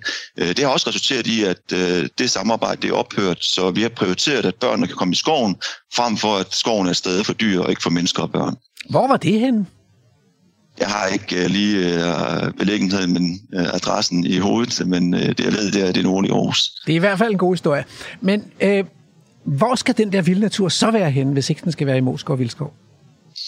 Det synes jeg, at uh, vores dygtige medarbejdere, fagfolk, som har forstand på det her i teknik og miljø, skal være med til at pege ud. Og man skal huske på, at den belæggenhed, der er peget ud, som teknik og miljø har arbejdet med her, den er politisk udpeget, og derfor har man arbejdet videre i den retning ud fra den politiske beslutning. Og derfor vil vi gerne fra Venstre og konservative side lægge op til, at forvaltningen kommer med et øh, område, som de mener vil oplagt, hvor det kan være i balance, uden at vi kommer til at genere en masse mennesker, eller ødelægge det for nogle børnehavebørn, at vi samtidig kan lave vildskov, og øh, det mener jeg godt, at vores forvaltning kan levere på. Øh, når regeringen, og det gælder både øh, Jakob Ellemann Jensen og, øh, og den nuværende minister, har udpeget urørt skov, så har de spurgt forskerne, hvor giver det mest mening at udpege urørt skov, og så har de fulgt deres anbefalinger. Er det, er, er, har I også forladt tanken om at lægge Moskov skov ud som urørt skov, eller er det kun de store dyr, I vil have ud af skoven? Jeg tænker, at der kommer en diskussion politisk nu øh, om øh, størrelsen, arealet. Altså det areal, man har lagt op til i den beslutning, der er, det er simpelthen for stort. Så jeg tænker, at vi i forligskredsen, som består bredt af næsten alle partier i Aarhus Byråd, kommer til at drøfte først og fremmest, øh, hvad skal størrelsen være, eller skal der overhovedet være noget i, i Moskov skov. Øh, og dernæst så tænker jeg, at vi kommer til at arbejde med at finde alternativ placering. Vi arbejder med, med Vildskov. Men jeg vil gerne slå fast, når du siger eksperter, øh, så er der også uenighed på det her område. En skovfod i Aarhus, der har brugt hele hans øh, arbejdsliv i skoven, øh, og som har stor viden omkring skoven og det grønne, øh, synes ikke, det er en god idé med vildskov i Moskov. Så der er mange meninger om det her, men mest af alt, så tænker jeg, vi får vildskov i Aarhus, det skal bare ikke være i Moskov. Tak for det, og have en god dag. Tak lige måde. Nu skulle man jo tro, at vi havde planlagt dette her. Men øh, der er faktisk tale om et sammenfald, for hvis du nu efter dagens udsendelse har fået appetit og mod på at tage på tang, tingfindertur efter tang ved de danske kyster, så er der lige udkommet et splinternyt hæfte af tidsskriftet Natur og Museum, som slet og ret hedder Tang. Det er skrevet af Jan Grovier Larsen og indeholder en nøgle og masser af gode illustrationer og kan bestilles via Naturhistorisk Museums hjemmeside.